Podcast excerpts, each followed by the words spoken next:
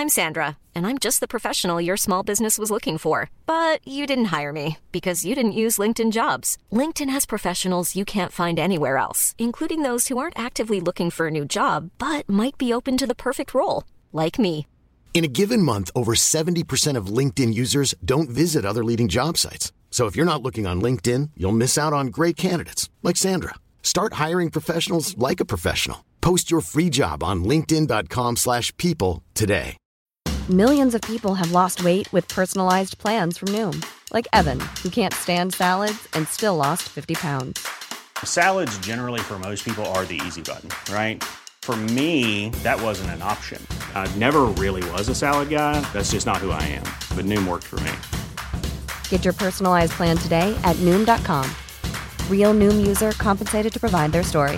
In four weeks, the typical Noom user can expect to lose one to two pounds per week. Individual results may vary. Hey there, it's Michelle Norris. I'm host of a podcast called Your Mama's Kitchen. When I travel, I'm usually looking for a way to find a taste of home when I'm not at home. And one of the things I love to do when I am at home is entertain. And Airbnb allows me to do that. When I was in California recently, I rented a house that had a great kitchen. And when we were sitting around the table, we're all thinking, we're in someone else's house. Someone could be in all of our homes as well. If you have a home, but you're not always at home, you have an Airbnb. Your home might be worth more than you think. Find out how much at airbnb.com/slash host. Got a helicopter going by? Chicken, chicken, chicken. Can everybody hear me okay? Mm-hmm. Sounds okay. I'm gonna let that helicopter pass. Help us, we're surrounded. Okay, here we go. Hanging around in my bedroom late at night when I was only 16 and I was scrolling TV guide and there it was on the Sundance Network. Yeah, there it was. A film from Steven Soderbergh. I smell sex lies and videotape. Who's that fresh guy on my TV screen? Got invested when Spader stared in my direction. Mama James Spader is a dream. Yeah, Mama, that Spader is a dream. Yeah, dig it.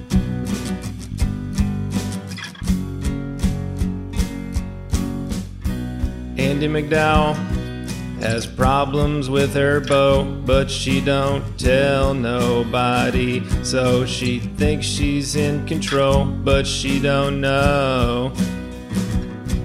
Peter Gallagher's a hoe, yeah, she don't know. He's boning Laura San Giacomo.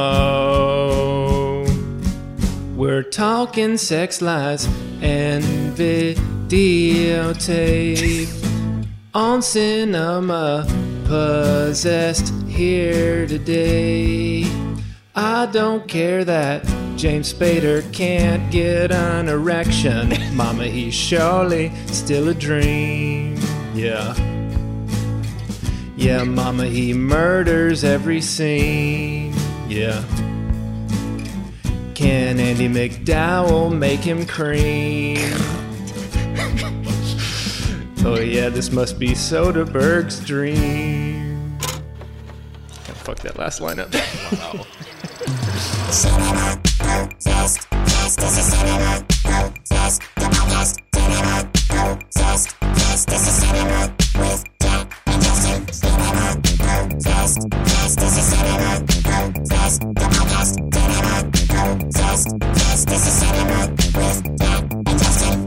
Welcome, everybody, to the Cinema Possessed podcast. My name is Jack Bishop, And I'm Justin Nijam. and each week we take a close look at one film in our combined DVD and Blu ray collections and discuss what it was about it that originally possessed us to want to possess it. We'll debate whether or not the film still holds that power over us today, and in the end, we'll decide once and for all if it deserves to keep its place on the shelf or be dipped in shit. Dipped in shit. Dipped in shit. Mmm, you don't remember that classic Peter Gallagher line? You don't even want to touch me anymore. It's like I've been dipped in shit. Oh, Okay. I don't remember that. Or maybe I should have said thrown in the garbage. What are we going to do with all that garbage? That would have been more like more Sure. uh, recognizable. well, dipped in shit was just more descriptive. Damn, I got three in there. Do y'all, do y'all remember that part? Laura San Giacomo? She says, uh, What are you afraid of, Ann? I'm going to go fuck his brains out. And then Andie MacDowell says, Why do you have to say that? She goes, I say it because it's descriptive. It's a good line. I don't remember it, but it's a good line. well, joining us today is uh, the James Spader of this trio, I would say. Wow. Corey Clifford. Henry, shush it. It sounded like Henry wanted to be the James Spader of this episode. Do you want to let the people know that you may not be here for the whole thing? Yeah, much like last week, I have another audition, and if She's a anybody was girl, wondering, folks. I was put on a veil and then released, so I did not book Boo. either of the jobs I went out for last week. Mm. Maybe today will be different. Maybe it won't. It's the story of the life of an actor. Yeah. Sorry to hear it. well, Thanks.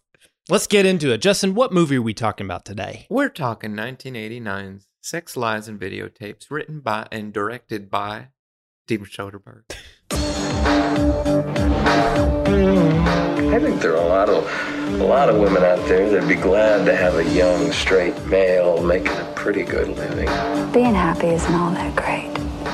I mean, the last time I was really happy, I got so fat. Leave, leave. My life doesn't revolve around these little get-togethers. I mean, don't flatter yourself. You know, I, lo- I look around me in this town and I see John and Cynthia and you, and I. I feel comparatively healthy. Are you having an affair? Why don't you let me tape you? Doing what? John and Ann don't have sex anymore. Did you make one of these damn videotapes? Yes, I did. Okay, I'm recording. Sex, Lies, and Videotape. Winner, Best Picture, Best Actor, Cannes Film Festival. Hmm, I didn't know that. Mm-hmm. Yeah. Not only did it win the Palme d'Or and the Best Actor at Cannes Film Festival, but also right before that won the uh, Audience Prize at the Sundance Film Festival. Oh, Cannes Film Festival is happening right now too, so timely. Hey, I didn't know Sundance was used to be called this U.S. Film Festival. exactly. Yeah, What I a don't- wasn't Wait, what that do you mean? It was just called It the U.S. not- Film Festival. Yeah. It was not always called Sundance. The Sundance Film Festival wasn't on the map at this time. This movie actually put it on the map. Uh, Interesting. Peter Biskind, the, the author of Easy Riders, Raging Bulls, he wrote another book about the 90s independent scene called Down and Dirty Pictures. And he says, he describes Sex, Lies, and Videotape as the big bang for 90s independent cinema because it sort of like started the whole thing. You know, it was post She's Gotta Have It, pre Reservoir Dogs. Maybe that was just in my brain because I've heard you say that before, but I was describing this movie to somebody earlier this week. Mhm. I was like, oh, yeah, you should watch it. It was so great. And I totally just out of my ass pulled, I was like, it's really like what started like the independent film wave of the 90s. And I remember thinking, like, I'm just making that up. Just talking out your ass. No, But you were right. I was right. Do you think Soderbergh was is the youngest filmmaker ever to have a feature film? Probably not ever to have a feature film, but I mean, he was the youngest filmmaker to win the Palme d'Or. I know that well, for that's sure. for sure. I don't know. I mean, there's bound to have been. I mean, like Spike Lee was in his 30s. When he made She's Or- Gotta or Have It. Just like 29. Yeah. like- What I mean, about Quentin Tarantino? yeah, I mean, Quentin Tarantino was in his late 20s. I know that Paul Thomas Anderson was also really young too when he made Hard Eight. I want to say he was. Tarantino was the same age as Spike Lee Huh? when he made Reservoir Dogs. Uh, PTA, let's see. Yeah. See when he when he made Hard Eight Same age, as 20s. Soderbergh. 26. Yeah. Damn. Mhm. But probably 25 when he, Mm-hmm. Definitely when he started writing. Yeah. Well, and Soderbergh, he didn't go to college. He graduated high school and he immediately tried to start making films. He he moved from Baton Rouge to uh, Los Angeles, and he had spent eight years trying to make trying to get into features before he did Sex Lies and Videotape. So even though he was only 26, he had he had had almost a decade of trying to make a movie. Yeah.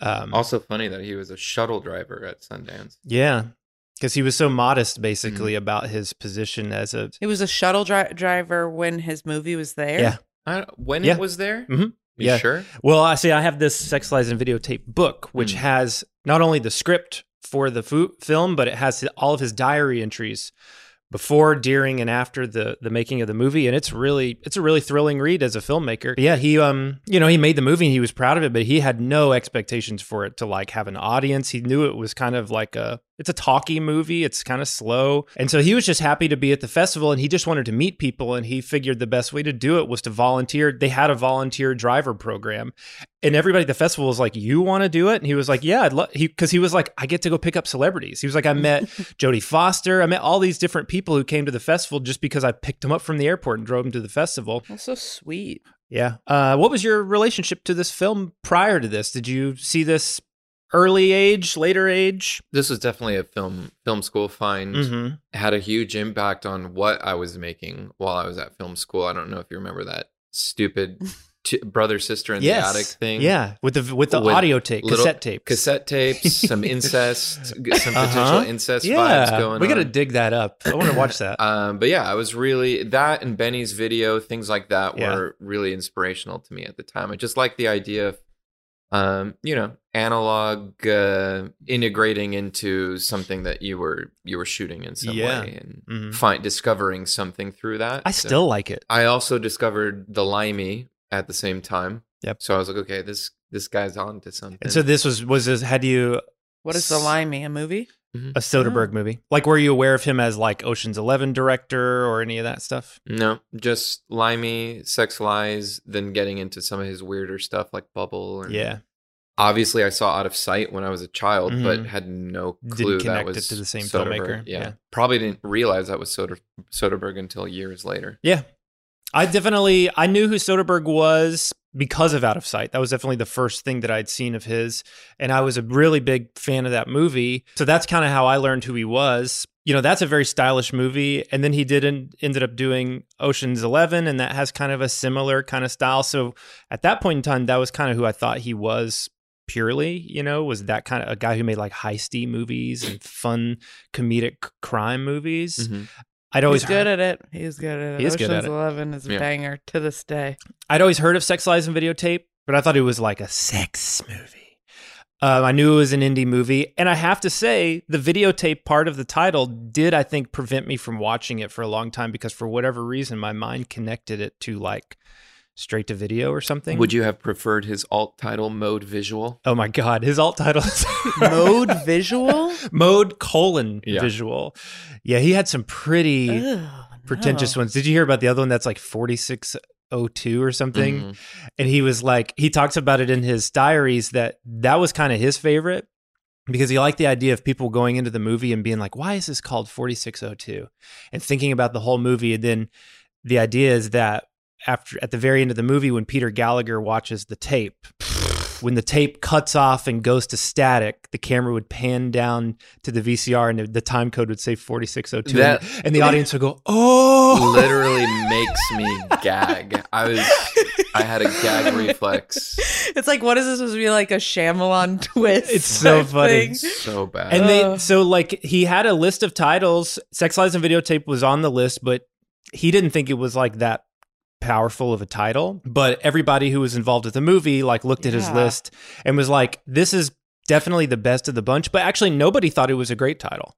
They were all certain they were going to change the title at some point. Even the the financiers RCA very much had the same inclination as me when I was a kid, where they were like, we love sex. We can market that word easy. We can market lies because that's drama. But videotape, that ain't a good word for a movie. And so they were like, "Can you find a different third word?" And they were they were all just like, "We're never going to call it Sex Lies and Videotape." But they couldn't think of a better title. So when they started sending it out to festivals, when it went to Sundance, it made such a splash. People were scalping tickets because they were selling out all the screenings for it. So when they came out of Sundance, they were like, "Well, this movie has gotten tons of press as Sex Lies Videotape. We're just that's what the movie is now. They didn't change it after that. I think it's a great title, I think it's perfect. provocative. Yeah. What did you uh did you watch both trailers, the Miramax cut Yeah. and the Soderbergh I like cut? the Miramax one. It's better. I do like that the conceptual footage that he shot Mhm. for his version made its way into the the Miramax cut. Yeah, which it's was interesting. Nice that they humored him. Yes. and it did work. You know. Yeah, it. I read about it first before I watched them. I re- he talked. He wrote about it in his thing. He was like, "This movie doesn't really market well. Like this just what happens in the movie doesn't really cut together great in a trailer. So that was what inspired him to want to go just shoot original footage for the trailer. And yeah, he described it in his book. He's like, we shot all these beautiful interiors of a VHS camera and we're like gliding the camera. We're using a macro lens and all this kind of stuff. So in my head, I was imagining something really cool. And it's not not cool. But when I actually saw it on the Criterion DVD or Blu-ray, um, I was I watched his cut first and I thought, hmm, that didn't quite meet the expectations in my head, and I can't say it's a great trailer. Yeah. And then when I watched the Miramax one, I was like, that's a fine trailer. I just don't. I, I think as a filmmaker, you have to have some yeah willingness to advertise the product. Mhm. Yeah. And if you don't, and you're just trying to be artsy, Mm-hmm. it, it's a little baffling to me. It's like, how clueless can you be? Yeah. You have to advertise the movie. Yeah. There's a 26 years old, Yeah. first time True. filmmaker. You True, gotta give him true. some cred. True. The diary entries kind of reveal he was he was wrestling that inclination a lot of like he wanted to shoot this movie in black and white, but they were like, we're not going to fund the movie, and so he he had to like break down on that. He was iffy about James Spader, mostly because at this point in time, James Spader was known. He was a pretty well known actor, but it was Bad like Boy Spader. yeah, he was he was in Pretty in Pink, and he was in um, New Kids. Yeah he he was kind of like a teen heartthrob and almost. Wall Street too. It's like he had Mhm. quite of all the cast, he has quite the prolific Big resume at this Yeah. point. Jack's back. Remember, remember when we all watched that Back. Oh, that mm. movie was so? That good. came out right before Sex Lies and Videotape. I miss that Spader so Oh, much. I Like, know. I mean, this I would say Sex Lies and Videotape is pretty prime Spader. Yeah. like it's good. I haven't revisited Secretary in a while. Does he recapture that a little Yeah, bit in yeah. Secretary? So that's just interesting that you just brought up Secretary because the, I mean, this could be for a later part, but I went and saw the movie Sanctuary this week. Mm. Is that a new movie? Yeah, it's a new movie out. It's a two-hander with Christopher Abbott and Margaret Qualley, Andie MacDowell's daughter. And I saw it the day after we watched Sex Lives and Videotapes. And the whole time I was like, this is so crazy because they're probably the exact same age in Mm. both these movies. Both movies are about sex. Both are like contained indies. And I just was like, oh, they're pulling so much from Sex Lives and Videotape. But now that I'm thinking about it too, they're pulling so much from Secretary. from Secretary. Mm. Yeah, Is it a good movie? Where's- I actually really liked it. Mhm. I had it's only the two of them, and especially right off of like literally the next day after watching Sex Lies and Videotapes, I thought it was a really interesting pairing. So go watch this movie, guys, and then go out into the theaters Yeah. and see. couple Fun- couple fun, fun, fact. Oh, Oh, I was gonna Ooh. give some fun get, fact. get your fun fact. Uh, Andie MacDowell used to go to a yoga studio that I went to in LA. And Wow. she, she's probably the celebrity that I've seen the most. She And- feels like a yoga girl. Yeah. And have had interaction like you know, Nice. very nice. I feel yeah. like she and she's just nice. like walking around. I've seen her in a coffee shop. Yeah. yeah, she like, seems chill. Did her hair look as incredible as it looks in Incredible. this She movie? She still looks great. I can't, but her hair is like what you dream Mhm. of your hair to look like. Mhm. Yeah, she's she's stunning. Yeah. It has Geena Davis adjacent. I agree. I thought the same Yeah. thing. Yeah. I thought the same thing. Um, other fun fact: I was in a Steven Soderbergh movie. Oh my god. You You were in, you know, you yeah, know. you were a Which one? cameraman in oh yeah. Contagion. Mhm. I fucking remember when they were auditioning. We were all in college during Contagion, and they were like, "Come down." They're they I don't know they were doing it like out of some church or something like auditions, and I fucking everybody I knew from acting class, we all went and auditioned, and Jesse at the role. Well, I mean, uh, the role is kind of a stretch. well, I mean, it it was, was all like- we were yeah. all quote unquote auditioning for extras. Everything there was were you nothing- with me? Did we go together? Or no? Um, I don't, I can't remember. It was like in a church or something, like in like outside of the city. I feel like my I'm scene, sure we did. My scene was with Laurence Fishburne, Mm. where he's giving like a press conference, Mhm. and very little instruction about what to do or what was going on. You have no concept of what the scene is when Yeah. you're there. And um, yeah, you just see Steven Soderbergh far, far away in the distance. Just I remember that being my first introduction to him. I was like, why is the director moving the camera so much? Yeah. And that was maybe around the beginning of the time he started shooting on red too, Mm-hmm. Red uh, cinema cameras. Mm-hmm. But yeah, it was a one day. That's thing, cool. Can you out. see I forgot about you that. in the movie? Um, I'm very far away. I, I wouldn't be able to. I could say I'm over there. I'm Sure. with this group, Right. but you can't. I want to pause face. it and like Yeah. zoom in Law and Order. And you were SVU holding a camera, right? Mhm, yeah, I'm Photo like a new- camera or a video camera? Video camera and like news reporter. Videotape. Yeah. How much did you get paid? I don't 150 remember. bucks Probably or something? Yeah. yeah. Yeah, and then also was it a production office intern on Source Code around the Mhm. same time. Yes. Two movies that I had not seen until Mm-hmm. like Contagion I did not watch once until the pandemic. Yeah. Great time to Specifically watch because there was yeah. a pandemic. Yeah, everybody did. It kind of had a little comeback in the Yeah. pandemic. Yeah. I like the movie. Me too. I saw we saw it in theaters. Yeah. Funny story about source code too. Uh, I won't name any names, but we once had a we once had a really big meeting with the head of a really big commercial agency, and um, the guy came into the meeting, and he gave us this big spiel about how excited he was to like meet us. He'd heard so much about us. He'd seen all of our work. He was like really excited to bring us into the fold. And then he points to Justin and he goes, "You directed source code, right?" Oh my god. and uh, he had clearly just skimmed IMDb, seen that Justin had a credit on source code. Knew you guys were directors. Yeah, Yeah, still my biggest credit on, on, on IMDb. It's the first thing that pops up. assumed that he directed it, was unaware that source code was directed by Duncan Jones, who is David Bowie's son, big director, directed Moon, directed World of Warcraft. He was unaware of that. He just assumed Justin directed source code with was Jake taking Gyllenhaal. meeting. He thought. Yeah. Do you think he thought I was David Bowie's son? So I was knew- it like growing up with David Bowie. As I your knew right then we were in for if bad say meeting. Dun- if you say Duncan Jones ten times fast, it kind of sounds like Justin. Yeah, Nism. Someone said, you have a meeting with Duncan Nism? a Duncan Jones? he had all these Bowie questions prepared. what was it like growing up with David Bowie? Could you imagine if that was how he Oh started? my Oh my god, God. I would have cried. I mean, we had to do the most awkward thing of like looking at each other, then looking back at him and saying, I, "No, didn't direct source code. Was actually just a PA." a PA, And like seeing an the blood- The credit is intern, production office intern.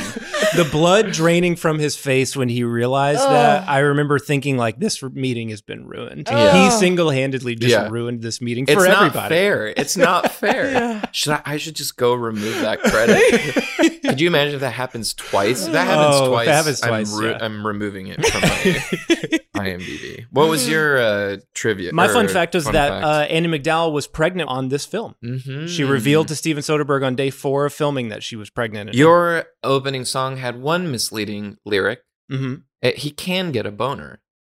I guess that's true. James Spader can technically get just a not in front of another person. Exactly. Yeah. So for all intents and purposes, he's impotent, Look, but he still can jerk off. that rhyme was that was my proudest rhyme though. You needed it. because You needed it. it Well, works also so well with because the the real chorus You lyrics. was a lied. little- you lied. Oh, Yeah. You know, it was on theme.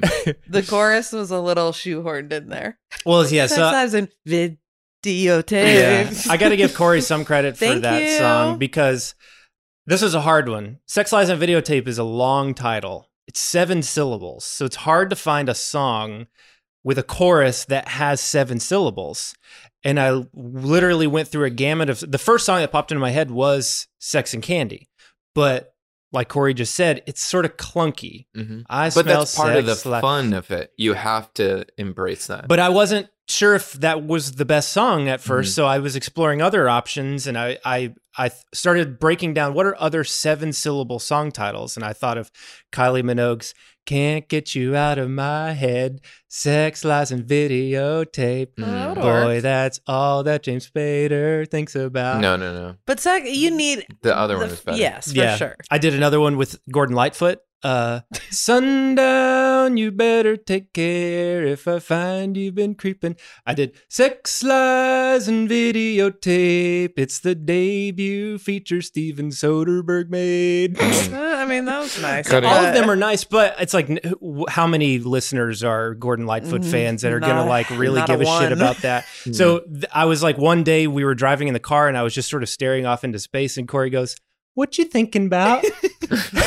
and I was like, "I'm just kind of having trouble figuring out a cold open song for this for this movie and Corey immediately said, I smell sex lies. and and I was like, Yeah, I thought of that, but it's clunky. And you agreed. You were like, Yeah, Yeah. it's really clunky. But what you revealed to me is like That's the first thing. that's you're gonna what the think of. audience is Yeah. gonna want to hear. You Mhm. know, That's a song that's gonna make people groove. As my mom said, she said she told me that she was grooving to the last song, and I agreed. I agreed with her. You could also drop consonants like uh like uh Laura Lauren Giancoco does. uh-huh. Giacomo. Giacomo, she just keeps dropping consonants like when she Mhm. speaks, you say videotape instead of Oh yeah. video Videotape. Videotape. Video She says she has that one line where she's like, "I uh, fucking brains out." She doesn't even Yeah. say his. She drops s's a Yeah. lot too.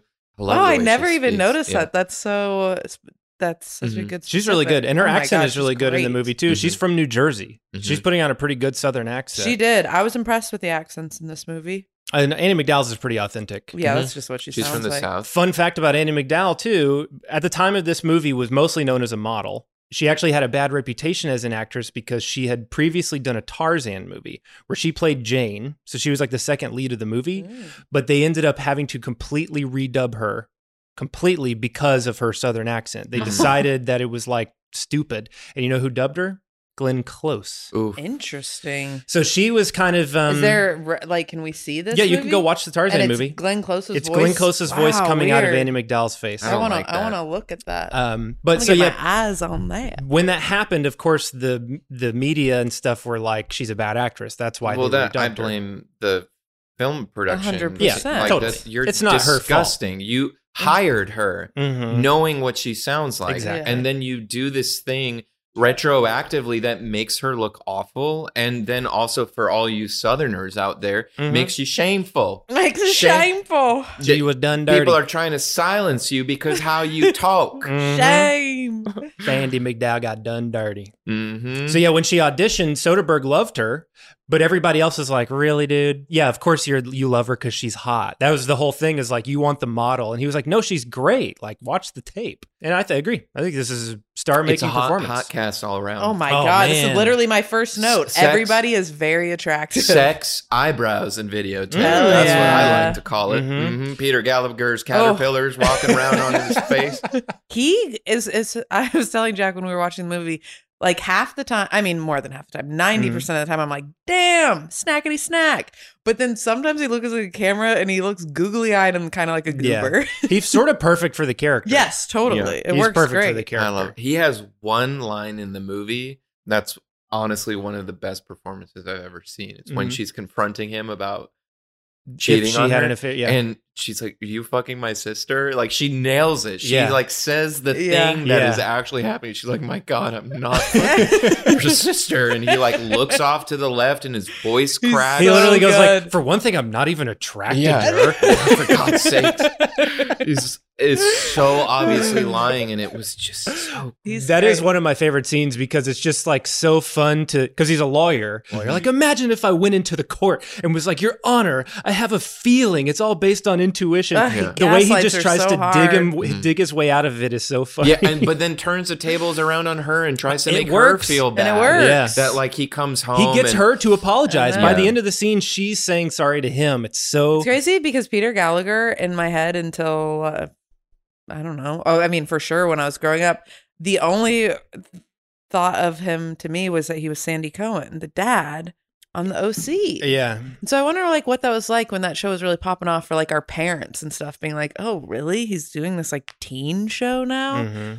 But he was making that coin. He did. He he said he got typecast after this movie because of the way the character was written. People really despised, Mhm. and they couldn't separate the actor from the character, and so people just sort of assumed that was all that he could play, or that's what he was like in real life. feels like something from the Stone age I know. Yeah. Are you really that dumb? And also people in Hollywood, like agents and even Miramax You know what? I think wasn't. it happens with beautiful people because the same thing happened with Andie MacDowell. People just like assumed that she was just playing herself, mm-hmm. yeah, and Well, I think people think that about any sort of like if you're hot but you're ditzy, it's really they hard assume you're for beautiful ditzy. people. Also, too, there's a there's a theme happening, we talked about the the. I mean, this is kind of related, but you know, Elizabeth Berkley with with Yeah, uh, exactly. sh- uh, Showgirls, Mhm. but then also the way that that movie was treated in general, and how agents were not sharing. Like Elizabeth McGowan, Who are you was the about? first actress he went out to. Are you talking about? Soderbergh Oh. instead of Andie MacDowell. He wrote the script for uh, the girl from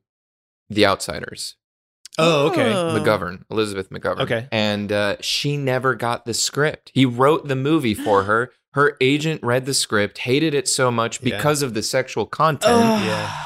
And a lot of people were just assuming that this movie was pornographic, Mhm. which it's like, it's the opposite. It's n- you don't see a single titty. No, No. And but it's very sexy. it's very, Very, sexy. sexy. But it's all about speaking. But just like Hollywood then, and I don't know if it weigh in if it, we still have this problem, but like this puritanical, but it, it's like things have definitely feel feels to me like things have definitely got overly sexy For in sure, for Hollywood sure, and for advertising sure. and Well, yeah. commercials. Yeah, I guess. Sex feels like it's used all the time to sell. It's it's But still back- taboo, I think, but yes, it's used to Yeah. sell all the time. It's in every television Yeah. show. It's in every yeah. Yeah, uh, he didn't want James Spader. Just assumed all he could do was pretty boy stuff. But he sent it to some other actor, and that actor had the same manager as James Spader. Tim Daly Was, the, actor, he was going Yeah. out for? Yeah. And James Spader's manager said, "Hey, you should read the script. Uh, a lot of people are afraid of it." And James Spader said, "Sounds perfect." And he read it and became obsessed with the character, and actually like fought his way in because Soderbergh kind of wasn't interested in seeing him. What did he say in the book or in his um diary about how James Spader was like this role is no Oh yeah, yeah. this he kind of like ugh. he was so invested in the role had so many ideas for it that he wanted to talk about it all the time and the you know like the he constantly throwing ideas to Soderbergh about what he could do and what he could do with the character. And then like right before filming he came up to to Soderbergh and he was like I just want to prepare you that like pretty soon this character is not going to be yours anymore it's going to be mine and I just want to like There's just like something so and like, Soderbergh was like honestly take it like I've Sure, I've, like it, the the sentiment is good, like Yeah. obviously, but there's something so like, hey Justin, just so you know, this is mine now. yeah mm. This is mine For now. everybody's accounts of working with James Spader is that he's great to work with, but that he's weird and he's intimidating, Yeah, and that works perfectly that. for this character. I think he literally he verbatim said, "I'm the captain now." Then I really became obsessed with him again uh, when I saw Wolf. Yeah, He's so, fucking good in Wolf. Mhm. And people rag on that movie, but to me, it's like there's no better. By the end of that movie, when Jack Nicholson and James Spader are fighting as wolves, there's no two better actors to cast as werewolves than Jack Nicholson and James Spader. Mhm. To be And going toe to Pfeiffer, toe, and Michelle me? Pfeiffer. Damn. That's a great film. That's and great anybody who thinks otherwise can FO. So I saw this movie on the Sundance Channel for there was a 1 year period, probably 16 17 years old when my parents splurged and bought all the movie channels for like a year. Wow. Uh, so on our cable package, we had all the encores, we had all the HBOs, and it was a fucking dream. I discovered so many movies that way. I discovered Albert Brooks that way. That's how I saw Modern Romance. That's how I saw Koyaanisqatsi.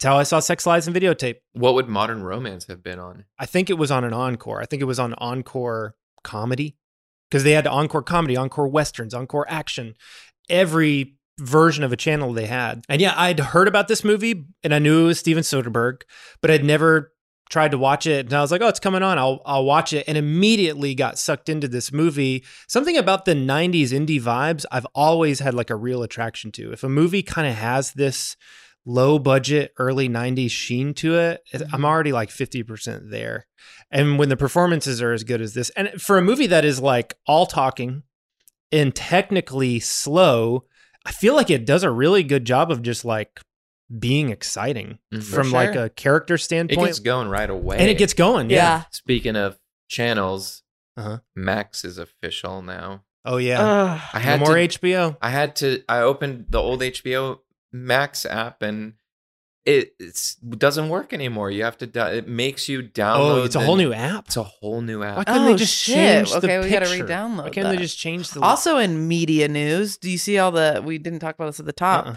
but Netflix. Are you on our Netflix?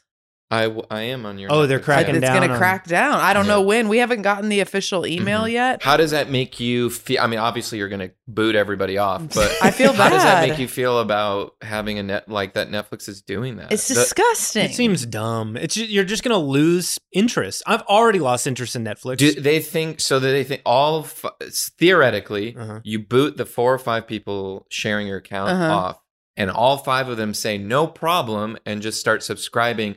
We're not going to be pissed and say, you know what? I don't fucking Exactly. need Netflix Mhm. and not subscribe to it. Exactly. I mean, Yeah, I- you're So what gonna if people- you're gonna keep your account, but I guarantee you, of every five people who get Yeah. booted for off, sure. three maybe four will resubscribe. and then those are less views for your fucking original content, you dumbasses. Yeah, if if I was in the position of somebody who was booting off of somebody else's account and I got kicked off, I would n- absolutely not be in any rush to to Yeah. go get Netflix myself because I watch literally nothing. And we people. all know that they're the holdout for the writer's strike right now. So it's like you're just making us Yeah, not like bad. you even more. Mm-hmm. Idiots. I think all it's the end of an era, and they're can they, they and they also don't forget. Lest Yeah. we not Oh, forget. yeah, yeah. They're getting rid of their physical. They've already gotten rid of their Mhm. physical media. So Mhm. Speaking of physical media, what'd you watch this on? uh, I think again, same as you. We're on a roll. We're on a roll, brother. That Criterion. I like the slipcase. I like that it it looks like you know it's got the video Mm-hmm. filter on it. Uh, what is your feelings, relationships towards Soderbergh in general? I really knew him from Ocean's 11. Mhm. I loved all of those movies. And I mean, I really love Sex Lives and Videotapes. I'd be interested to go back and watch more of his stuff because I, I mean, you didn't ask me, but my relationship to this film Uh-huh. is that we watched it, uh, or I watched it for the first time a couple months ago. yeah. I had very strong feelings, anger, anger in my this soul. watching this. Mhm. Get it, get those out now, just in case you have to leave. Like, what what are your Um, general I feelings? I feel di- I feel less angry the second time watching it, but the first time watching this, I fucking hated Annie MacDowell. Not as an actress, the character. I thought she was such a prude bitch. And Jack was like, "You're being a misogynist." I was like, "No, I'm not. I'm actually." rooting for the sister even though the sister's in the wrong and she's cheating on her sister's Mhm. husband all of the things that are horrible for sure She's just The more way- likable and of a she's character. way more likable she's cool she dresses cool she's funny she's I mean, but Great. she's borderline evil. Yeah, she's but like Andie MacDowell is so mean to her in the movie. She's like constantly like talk her with her little bows in her hair. She's like she doesn't respect that she's a bartender. Rude. She doesn't respect her artistic lifestyle. Rude. She's always judging her. She has such like a her nose up into the air about her. Yes. This time She's a- around, Andie MacDowell is a goody two shoes. She's yeah, stuck she's just up. a she's a fucking prude. goody two shoes.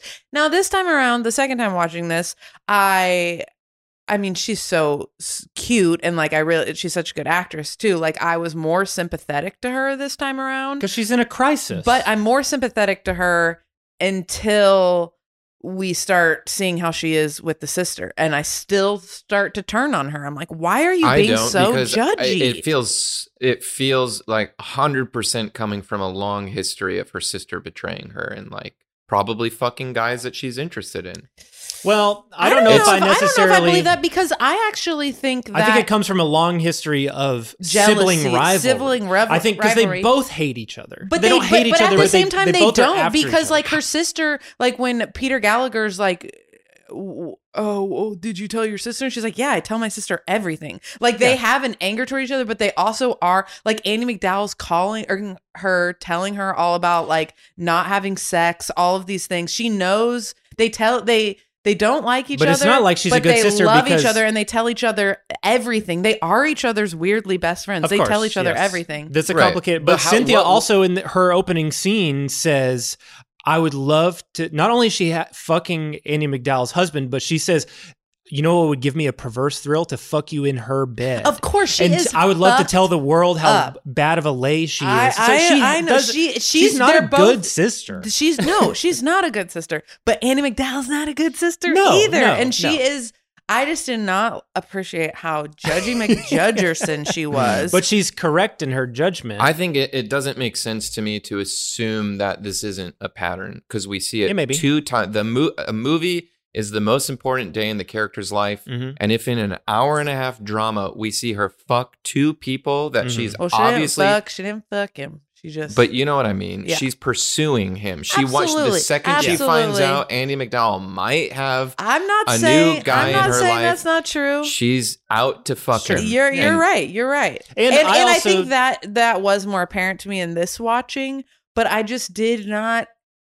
I just didn't appreciate how judgy she was. There is also like a mom element to this too, where it's like they talk about their mom, and it's very clear that Andie MacDowell's the one who thinks about mom, and and Cynthia is sort of like uh, who you know like whatever about mom, and so I got a feeling there's a thing there where it's like Andie MacDowell is the good girl, Mhm. and Cynthia's always been the bad girl that doesn't get. it. I guarantee you, their mom thinks more like Andie MacDowell. Their mom probably looks down on Cynthia too, and it's caused Cynthia, Cynthia to become more of a rebel, more of like, all right, I'm going to embrace the fact that like, yeah, I'm not a good girl, and I fuck around. And I think Andie MacDowell has been raised in the Southern lady style of like, you find yourself a husband.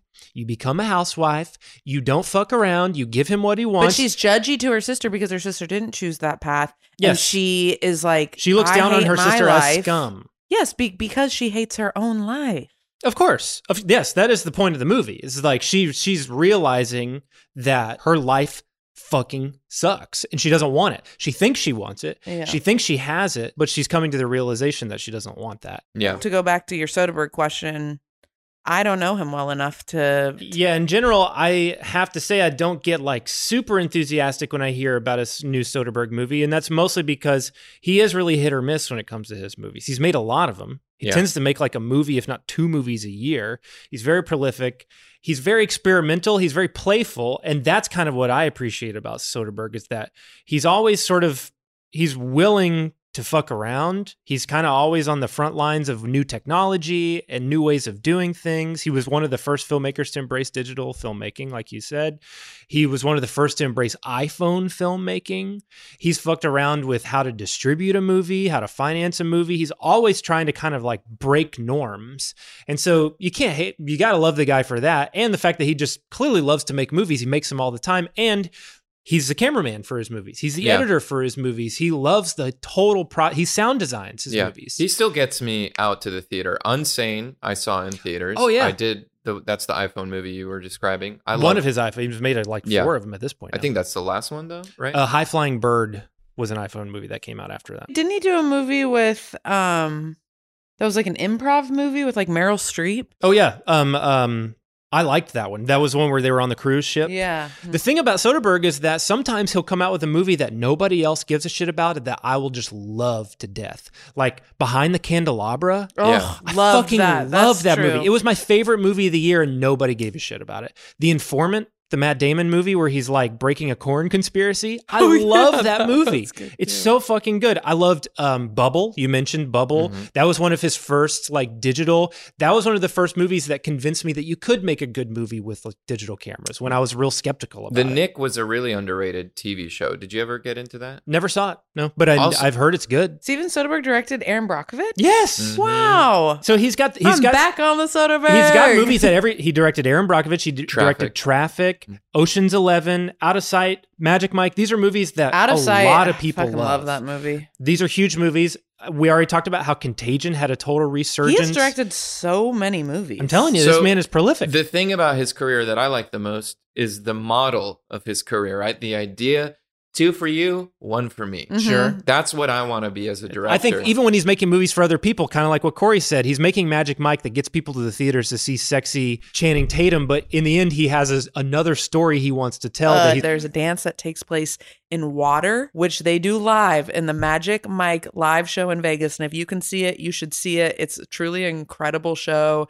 It's beautiful. I went fucking feral. We were literally screaming. That was the, one of the sexiest things I've ever seen in my life in person. And then Channing Tatum did the dance with this beautiful dancer Mhm. where they're dancing in rain doing crazy things and that is maybe a tangent but that is in and i, I think soderbergh Yeah. i thank him for that for he that has gift. he has mass appeal because he's he tries his hand at so many different things. You know what I would love to see?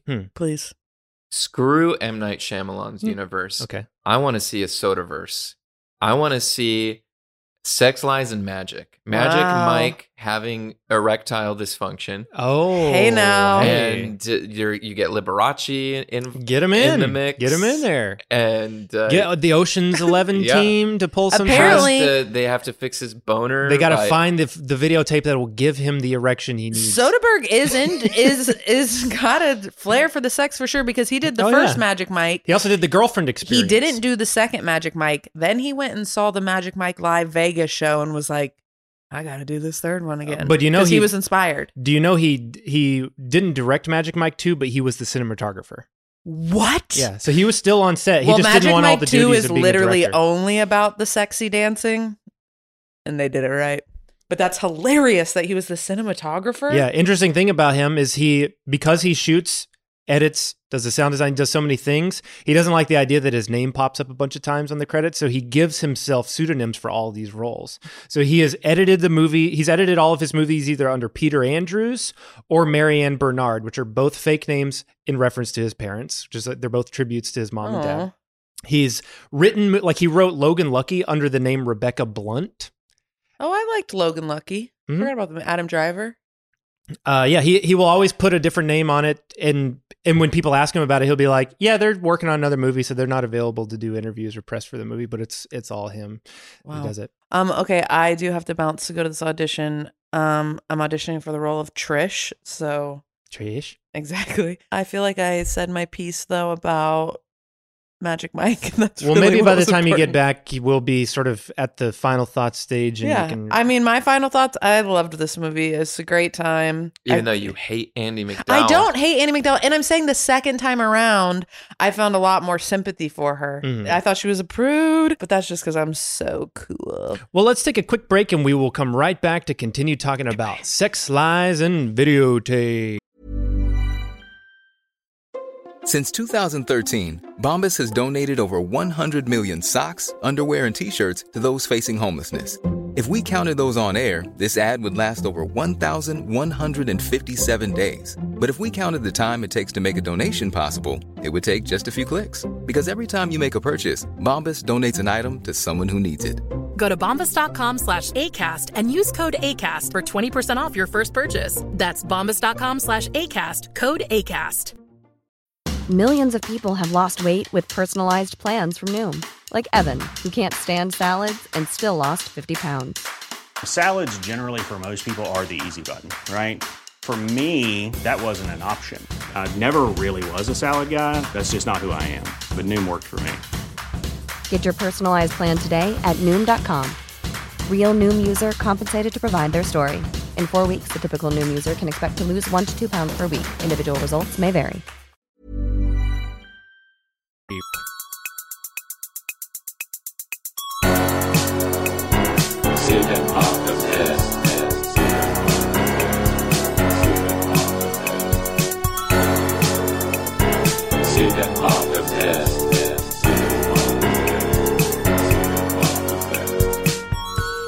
Welcome back to Cinema Possessed. We are talking Steven Soderbergh's debut feature, Sex Lies and Videotape. We talked about how this movie does have like an energy to it. Movie opens with kind of a lot of energy. You get a cool like POV shot of the road. You get this cool like guitar mm-hmm. in your face, kind of like, and you see James Spader driving mm-hmm. into town. We talked a little bit on the Oh Brother Art Thou that the Coen brothers like to write characters that are these sort of mysterious figures from the outside world that sort of come in, kind of wreak havoc on the protagonists, you know, like they bring this sort of mysterious danger to it. And that's totally what James Spader's character is here. He's this otherworldly figure. Yeah. He's a disruptor. in so many ways, so many more ways than one. I mean, his for people who don't know Spader from this era, I mean, there is a quality to him that you don't find in a single other actor. Yeah. I feel like. I mean, his it, not just his look, but the way that he behaves is alien. Mm-hmm. But Yeah. I, I, it's part of the appeal. It's part of Oh, what yeah. makes him sexy. yeah, there he's like always riding the line in this movie of being sexy and dirty Mhm. and weird and like skeezy too. yeah. He gives himself a, a whore's bath in the bathroom of a gas station. Have you ever had to take a sponge bath? No. We did. I did once in my life. There was a really bad lightning storm going on outside. In LA? No, this was in Arkansas. This was Oh. growing up. And my parents, or at least my dad, truly believed that like you should not take a shower when there's lightning, Mm. which I think maybe is an old wives' tale. Like I'm not so sure the validity of like don't take a shower with lightning, but he believed it big time. And I oftentimes I hated taking a shower as a kid. So usually when there was like a big thunderstorm, I was like, sweet, I'm not having to take a shower tonight. But I guess I was particularly stinky or something because my parents, they were like, you have to take a sponge bath. And I remember my mom calling it a whore bath. I've never heard that before. You'd never heard the term whore bath? We had a big old pail that our dogs would drink water out of in the backyard. And my parents drained it, brought it into the kitchen, and they were like, here's soap, wet the sponge in the sink and the soap, and like stand in the pail and, and like wash yourself down. We'll leave you to it. In your whole body or just like your pits and your gooch and your butthole? Technically, a whole body. I just Oh. am using like a cup Mhm. and water, you know, pour water from the sink and just pour it on myself. Do you shower every day now? Yeah, every day. Do you skip a day? Oh yeah, every now and then, but Yeah. not necessarily by you know. It's mostly just out of circumstance. Yeah. not Feels weird to me to take a shower in the morning. Me too. I'm a nightmare because I don't like going to bed dirty Yeah. or, or sticky. I feel like some people take a shower morning and night. Yeah, I know a lot of people who are two shower a day people. That feels too much. It to is me. too much. Yeah. it's not. But and I don't really want to start my day getting underwater either. If I'm in a hurry, I, will just rinse the pits, the the Mhm. the privates, and the Honey yeah. dips. Yeah. Feet maybe, but yeah, I don't. But it- it's like I don't bother scrubbing my arms. you know, Yeah. or my Sometimes midway through the day, if I real oops, I forgot to put on deodorant in the morning, Yeah. and my armpits are kind of stinking up my Mhm. shirt, I will go scrub my armpits with usually just hand soap. I'll just do it at the sink. I'll do that probably once a week, honestly, because I'm really bad at remembering to put deodorant on. Mm. I did it today. So we get kind of this cool montage where we get sort of introduced to all the characters, and it's kind of cross cutting between them as we are hearing Andie MacDowell's character, whose name is Anne, talking to her therapist. Garbage. I just think about all the garbage in this world and what we're going to do with it. And she mentions to the therapist that she's a little bit stressed out because an old friend of her husband's is going to come stay with them for a little bit, which is James Spader. He invited this college friend of his to come stay at our house, and well, he didn't even ask me. I'm gonna say yes, of course, but you know, it just would have been nice to have been asked. What upset you about that? I guess it makes me angry because I can't justify being angry. it says house. He pays the mortgage. Yes, but he asked you to quit your job. And you do have housework. Yeah, I have housework, that's true. Uh, this unexpected guest notwithstanding, how are things with John? Oh, they're fine. I mean, they're fine, except for I'm kind of going through this thing where I don't want him to touch me.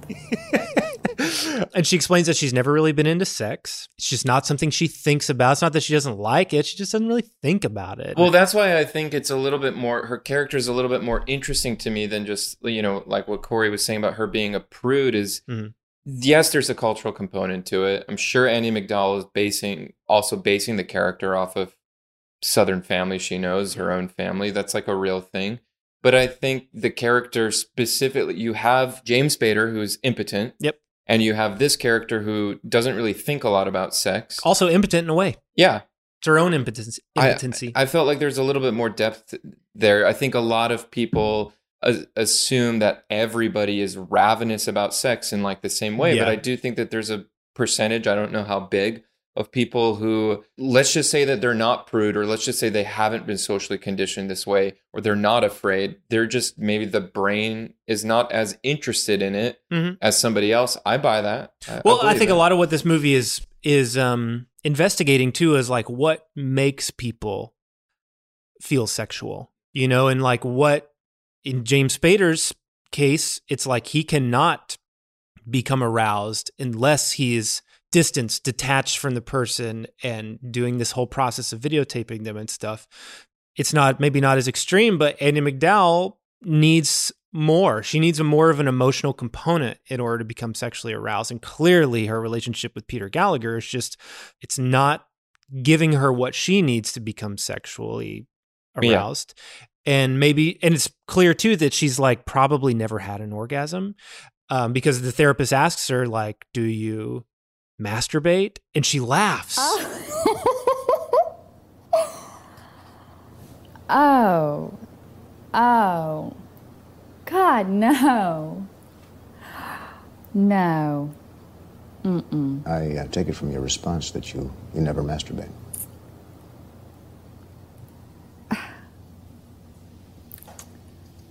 Well, I tried once.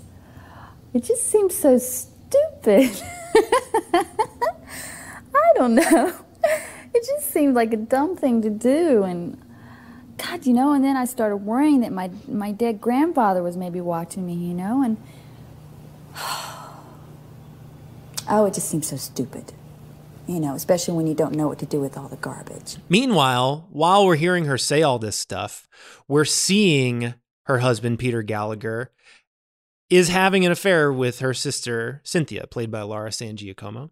Also, did you notice that her name is Cynthia Bishop, which was my mom's name? Whoa. Anne was my mom's sister, also sisters in this movie, and my dad's name was John. Wow, that's so there's wild. John, Cynthia, and Anne, and there's specifically a moment when Laura San Giacomo comes into James Spader's apartment, and he's like, "Who are you?" And she goes, "I'm Cynthia Bishop," and it's like it always Mhm. throws me a little bit that like So was it literally hard, was it hard to be attracted to her with with a name like that? No, not Laura San Giacomo. Did you ever watch the show Just Shoot Me?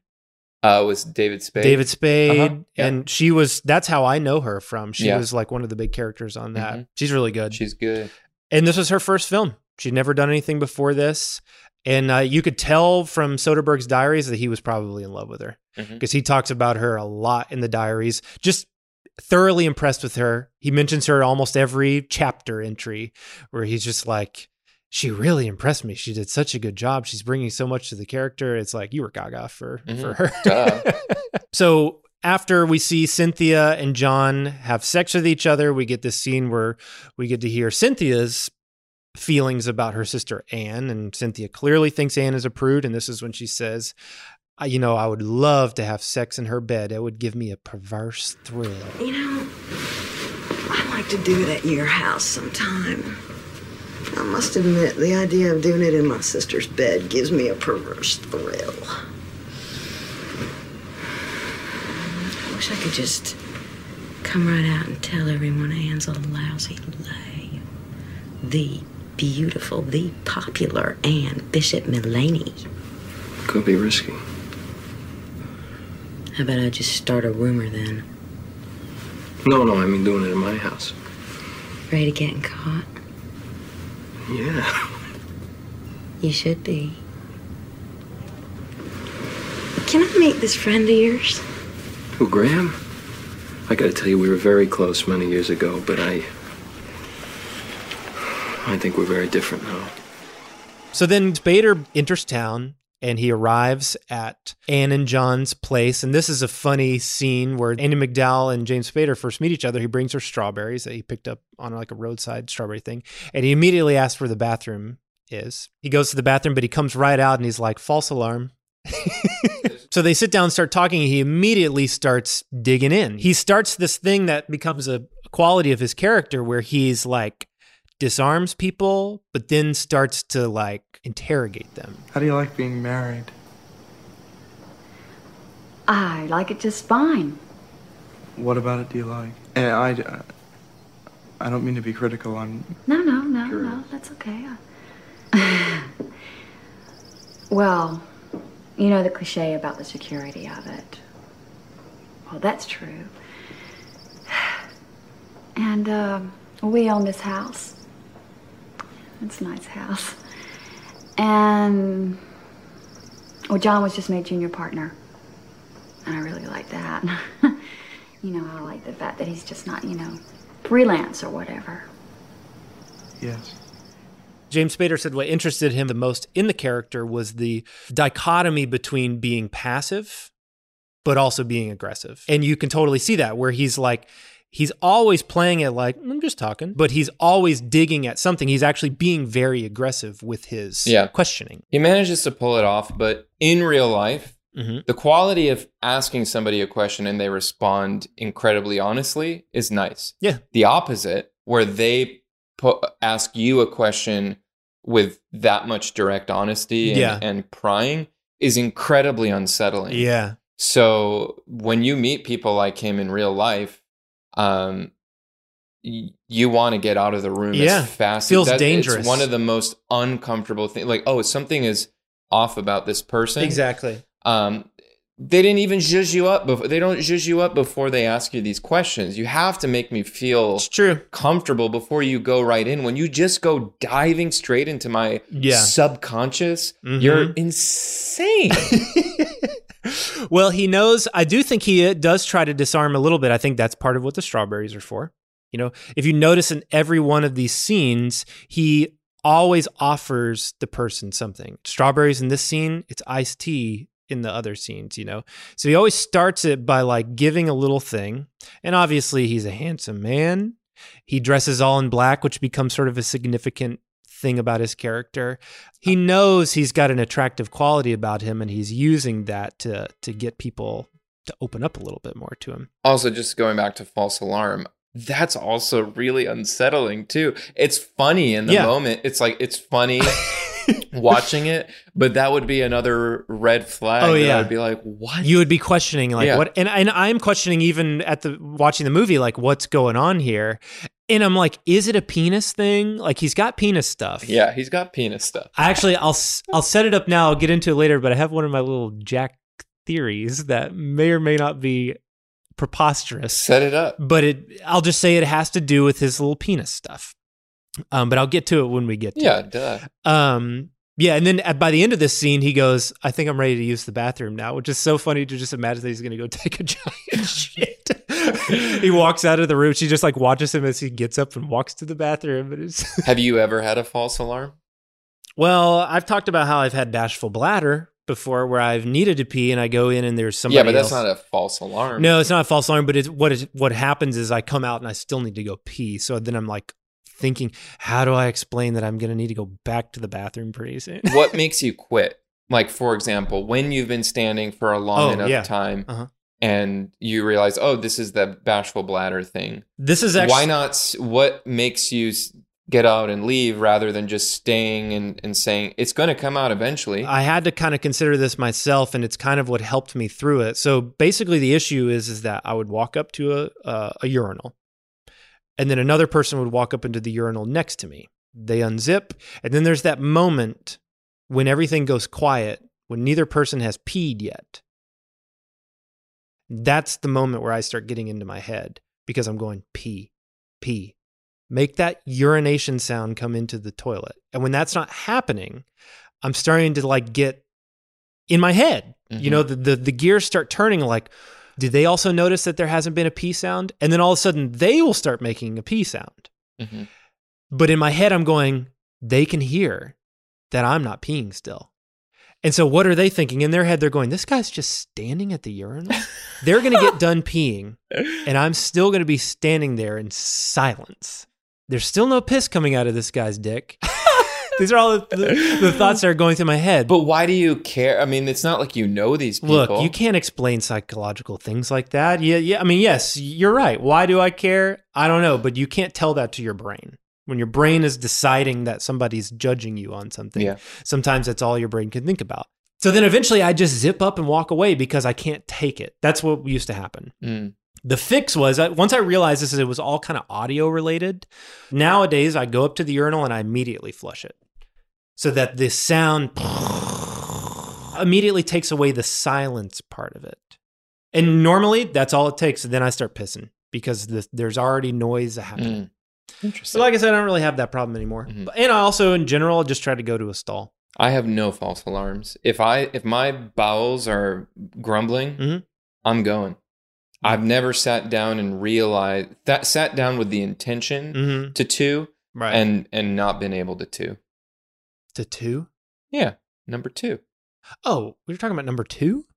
Well, I've switched topics. Oh, I see, I Yeah. see, I see. Now, oh, I went back to false alarms. I see, I see. Yeah.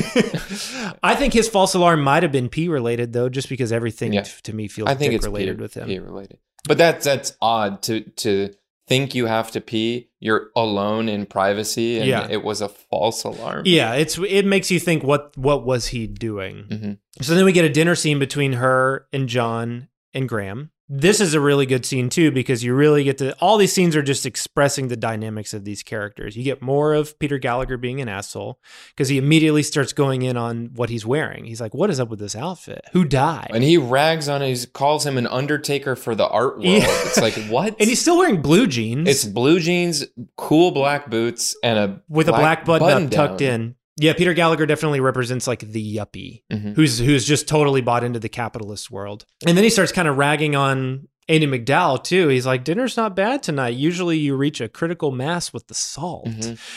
I tell her you can always add more, but you can't take it away, which is true. Hey, that's true. It's not bad, but Which is funny though too, because I feel like most often I find people undersalt Yes. the food. Yeah. So it's funny. It's like it's very not rarely south a problem. though. In the Oh, yeah? south, the Sure. the salt's a little bit like heavier. it's a little heavier in the south. Um, we get to hear that uh, uh, Graham had an old girlfriend, and John seems to be poking at the fact that like maybe he's gonna maybe he's here to go see her, which is not untrue. And then uh, Graham explains that he has a a one key lifestyle. No, it's just, I, you know, I just uh, right now I have one key. You know, everything I own is in the car, and I just I like that. You know, I mean, I just if I get an apartment, that's two keys. If I get a job, you know, I'm, I might have to open or close. That's more keys. You know, buy some stuff. I'm afraid afraid it's gonna get ripped off or something. I'm gonna get more keys, and I just, I, you know, I just like having the one key. It's Don't clean, worry about right? losing them. I always lose my keys. I hate that. Get rid of the car when you get the apartment. No, you well, still have one key. I don't like having the car. You know, Yeah, well, car is important. Got to you be mobile. to- you should have to leave someplace in a hurry. Yeah, or go someplace in a hurry. Does this scene make you laugh? I like the scene. Oh, it's, It- it's hysterical. but I, I, well, it's, I don't know. I take it very seriously. I'm like, huh. Oh, you start considering the one key lifestyle no, yourself? no, I don't consider it, but I'm like, it feels like a serious scene to me. It just was interesting to me, Soderbergh saying how many people laugh at Yeah. the scene. Well, It's I think it's also the not- Spader vibe of Yeah. it too. I mean, Spader brings that uneasy, Yeah. comedic vibe. When you get when you feel uneasy and somebody's good, you know, it's you and I talk about this all the Yeah, time. sometimes you laugh. You laugh when something is good. That's what people are feeling. They're just like, this is good. This whole uh, dialogue kind of reminds me of a lot of 90s. I feel like in the 90s, it was really big for characters to have like lifestyle mottos that they expressed in a sequence like this. You know, it reminds me of like Mr. Pink in Reservoir Dogs being like, I don't tip. I don't Mhm. believe in it. You know, Mhm. it's for the birds. Stuff. Or, or uh, Robert De Niro in Heat, who's like, you know, never uh, have a relationship with anything you can't drop 30 seconds flat when you feel the heat around the corner. so stupid. it was like popular in the 90s. Yeah. And maybe this movie was kind of part of uh, setting that trend because this did come out in 1989. This is the movie that sort of kickstarted the 90s Yeah. in a lot of ways. And he says, too, uh, Peter Gallagher asks him, like, do you even pay taxes? And he's like, of course I pay taxes. If I didn't pay taxes, I'd be a liar. And a liar is the second lowest being on the planet. And Andie MacDowell says, what's the first? And he says, lawyers, Mhm. which is what Both. Peter Gallagher Yep. is. Yeah. That's, you, great. honey. Yeah. That's so funny. so you automatically you see what their relationship is. Lying is a big, you know, this movie's called Sex, Lies, and Videotapes. That's a big thing with his character. He's he's Mr. Honesty. He does he's that's one of the things he's clearly learned in his journey of these last nine years. There's a quality to him that's like, okay, maybe there's a problematic guy underneath here. Yeah. But also there's somebody who's trying to elevate themselves above the mere mortal, you know, of, uh, or beyond seeing beyond the veil of Mhm. society to live more honestly. Yeah. But But within that there is a little bit of like Yeah. a a corruptive power that he has. Yeah. There's a sinister quality to his character. As much as he is, I think, affecting these people for the better ultimately, but he's taking them places they don't want to go necessarily. Yeah. I also like the detail of her clearing the table and Spader offering to help. And she's like, no, I got it. But they don't cut to close up of Peter Gallagher, but you can see him glaring at Spader because when I've been in this situation Oh. before, like in, uh, you know, different cultures where it's a little bit more common for that expectation to be there for women to clear the table or Mhm. whatever, do dishes after dinner. I've offered to help and I get dirty looks because From it's like the you're yes, you're breaking the cultural. Yeah. You're putting a thought in their head that maybe there's another way because they're not offering. Yeah. because And they don't want to. They don't want to, and so when you offer, you make them look bad. Yeah, you're So Peter Gallagher is feeling like, "Hey, man, don't disrupt the Yeah, social order the here." patriarchy Yeah. here, man. Yeah. You liberal piece of shit. I want to continue being a piece of shit. What the fuck? Get out of my house. The one detail that I noticed in the scene too is that they're eating strawberries with sugar, hmm which for the longest time was my all-time favorite dessert as a little kid. Just strawberries with sugar on. it. It's good. Do you like strawberry pie? I've never had strawberry pie. But There was a pie place in the suburbs by me in Chicago called Baker Square. Mhm. It was all American diner food, the quality of an Olive Garden. Yeah. But they had pies, also bad quality. but it was, as a kid, it was like, yeah, the strawberry pie, all Mhm. the classic stuff. It was good. to me, the classic restaurant where I got my strawberries, Waffle House? Wendy's. Oh. Wendy's had strawberries? So Wendy's, did you ever go to Wendy's as a kid when they had a salad bar? Yes. That was yeah. used to be the thing that Was separated potatoes also? oh Did they yeah, pota- they yeah. had baked potatoes Mhm. and they had a full salad bar. And pretty often, my family would just go to Wendy's, and I would get a hamburger and fries. I'm getting but my, hungry. Yeah, my parents would get the salad bar. hmm And the only time I would go to the salad bar was to get them strawberries, and they were good. They, in fact, Wendy's had strawberries that had like a, almost like a jam mixed in with it. They were really Mhm. Syrupy. syrupy. Ooh, that was my favorite Do, dessert. do fast food places even have fresh fruit anymore? no, fresh fruit. Yeah. Probably not. Maybe if you got like the kids meal, but it's probably not fresh. It probably comes in a little package. You have Mhm. to open it up. Yeah, it's like plastic. space space Exactly, dehydrated yeah. strawberries that they reconstitute with water. Yeah, and also they were drinking. I noticed like the colors in this scene too, the red Mhm. strawberries and the red wine. I was like, this has got to be something, you know, lust or Maybe. anger or I don't know, just like this interesting dynamic of red between the three of them. But Yeah. then when Spader and her are drinking wine later, it was a white wine, Mhm, you know, with iced tea. hmm Uh, yeah, I do get the vibe that Soderbergh was not really paying much attention to the production design. He was kind of leaving that up. Did you hear all that stuff where he was like, didn't even really notice until editing, like all the things that were hung up on James Spader's wall? Yeah, And he actually ma- got sued for one of the things. I Did you didn't know hear he got sued. Yeah, Wow. uh, there was a Xerox of an artist's work. That artist sued him well after the movie came And- out. He said it was really scary. Did he win? Did the artist? He won. No, the uh, they won because uh, they were able to argue that because it was a Xerox, they were never, and it was clearly a Xerox. They weren't trying to portray it as the original piece of art. They were clearly trying to portray it as like a copy, Mm. and that in turn like won them the case that they weren't trying to like couldn't be accused of stealing it essentially. Yeah. Well, he said that nobody was thinking about that Exactly. stuff on First set, film. you know. Mhm. But yeah, Spader made that map. Uh, do you see that little detail? Mhm. Yeah, You he know, has a map in his apartment. Put a, his routes, all the places Mhm. around the U.S. he's traveled. Yeah. I think that's fun when an actor brings. Yeah, it sounds like this was a total communal effort between everybody who brought Mm-hmm. things to their character.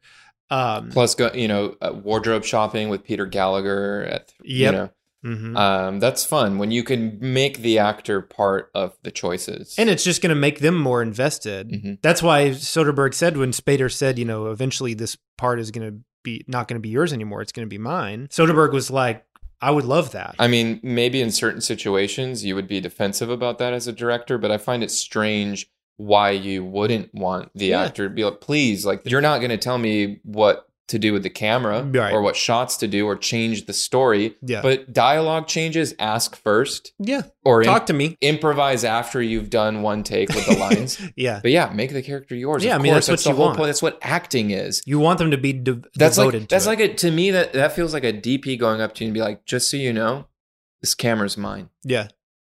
But I mean, I guess that would be unsettling too. well, I mean, I we did. I, maybe I'll cut this, but we had multiple uh, experiences with uh, John C. McGinley on Stand Against Evil, where he had his own ideas about the character that were different from our ideas, and uh, sometimes he was right, and it, but it was alarming every time. It was sort of a thing where we had to consider: do we fight this or do we not? And there was like, you know, there was there was one where he had to pick up a can of beer that was supposed to be filled with bees and he did a take of it and he didn't really react to the bees that much. He picked up the can and he goes, Schlitz. Haven't seen one of these cans in a long time. There are bees in it. and then he dropped it. And so on take two, I came up to him and I said, Hey, maybe on this one, like when you see their bees, maybe be a little more uh, kind of afraid of it. And he just goes, No.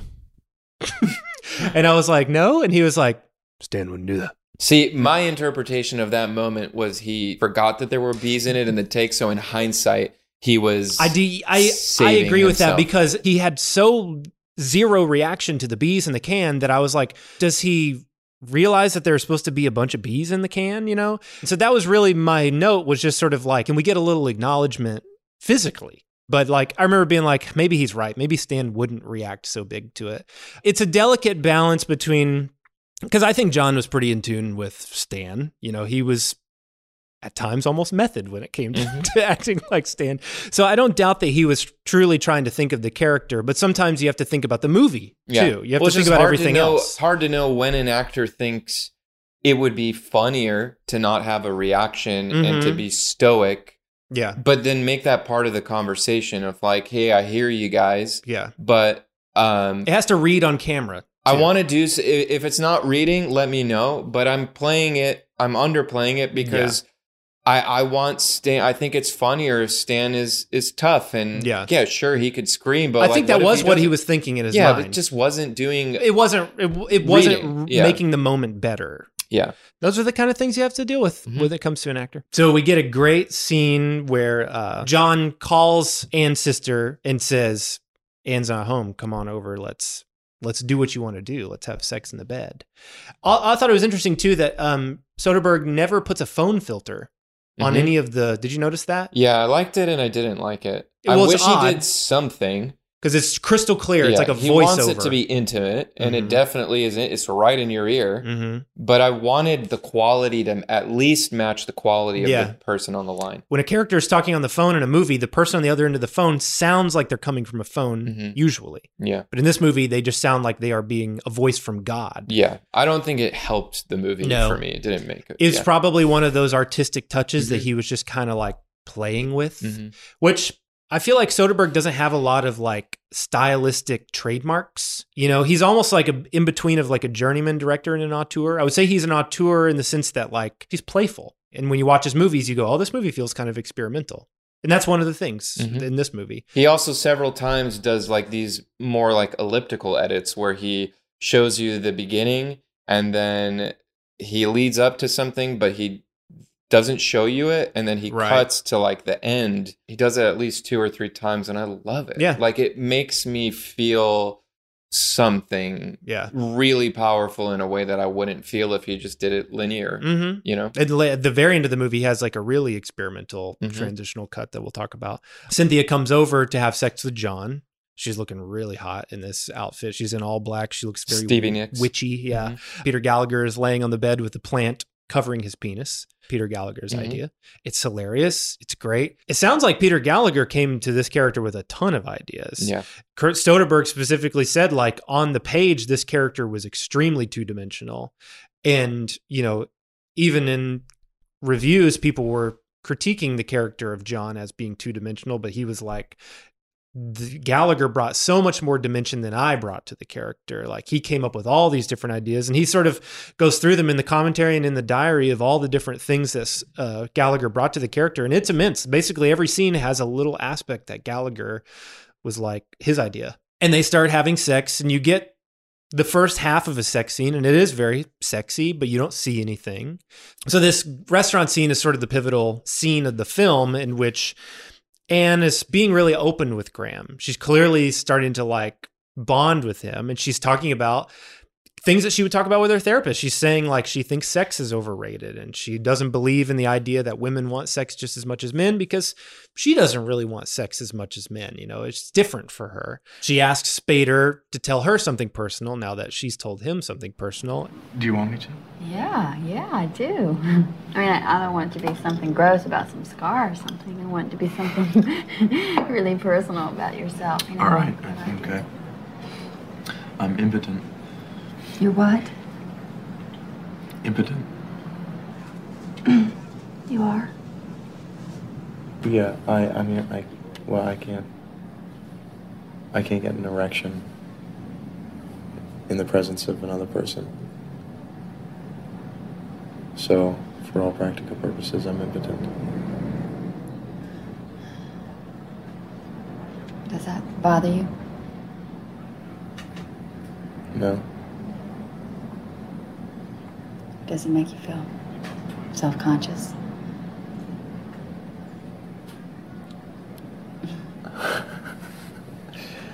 Um, not usually.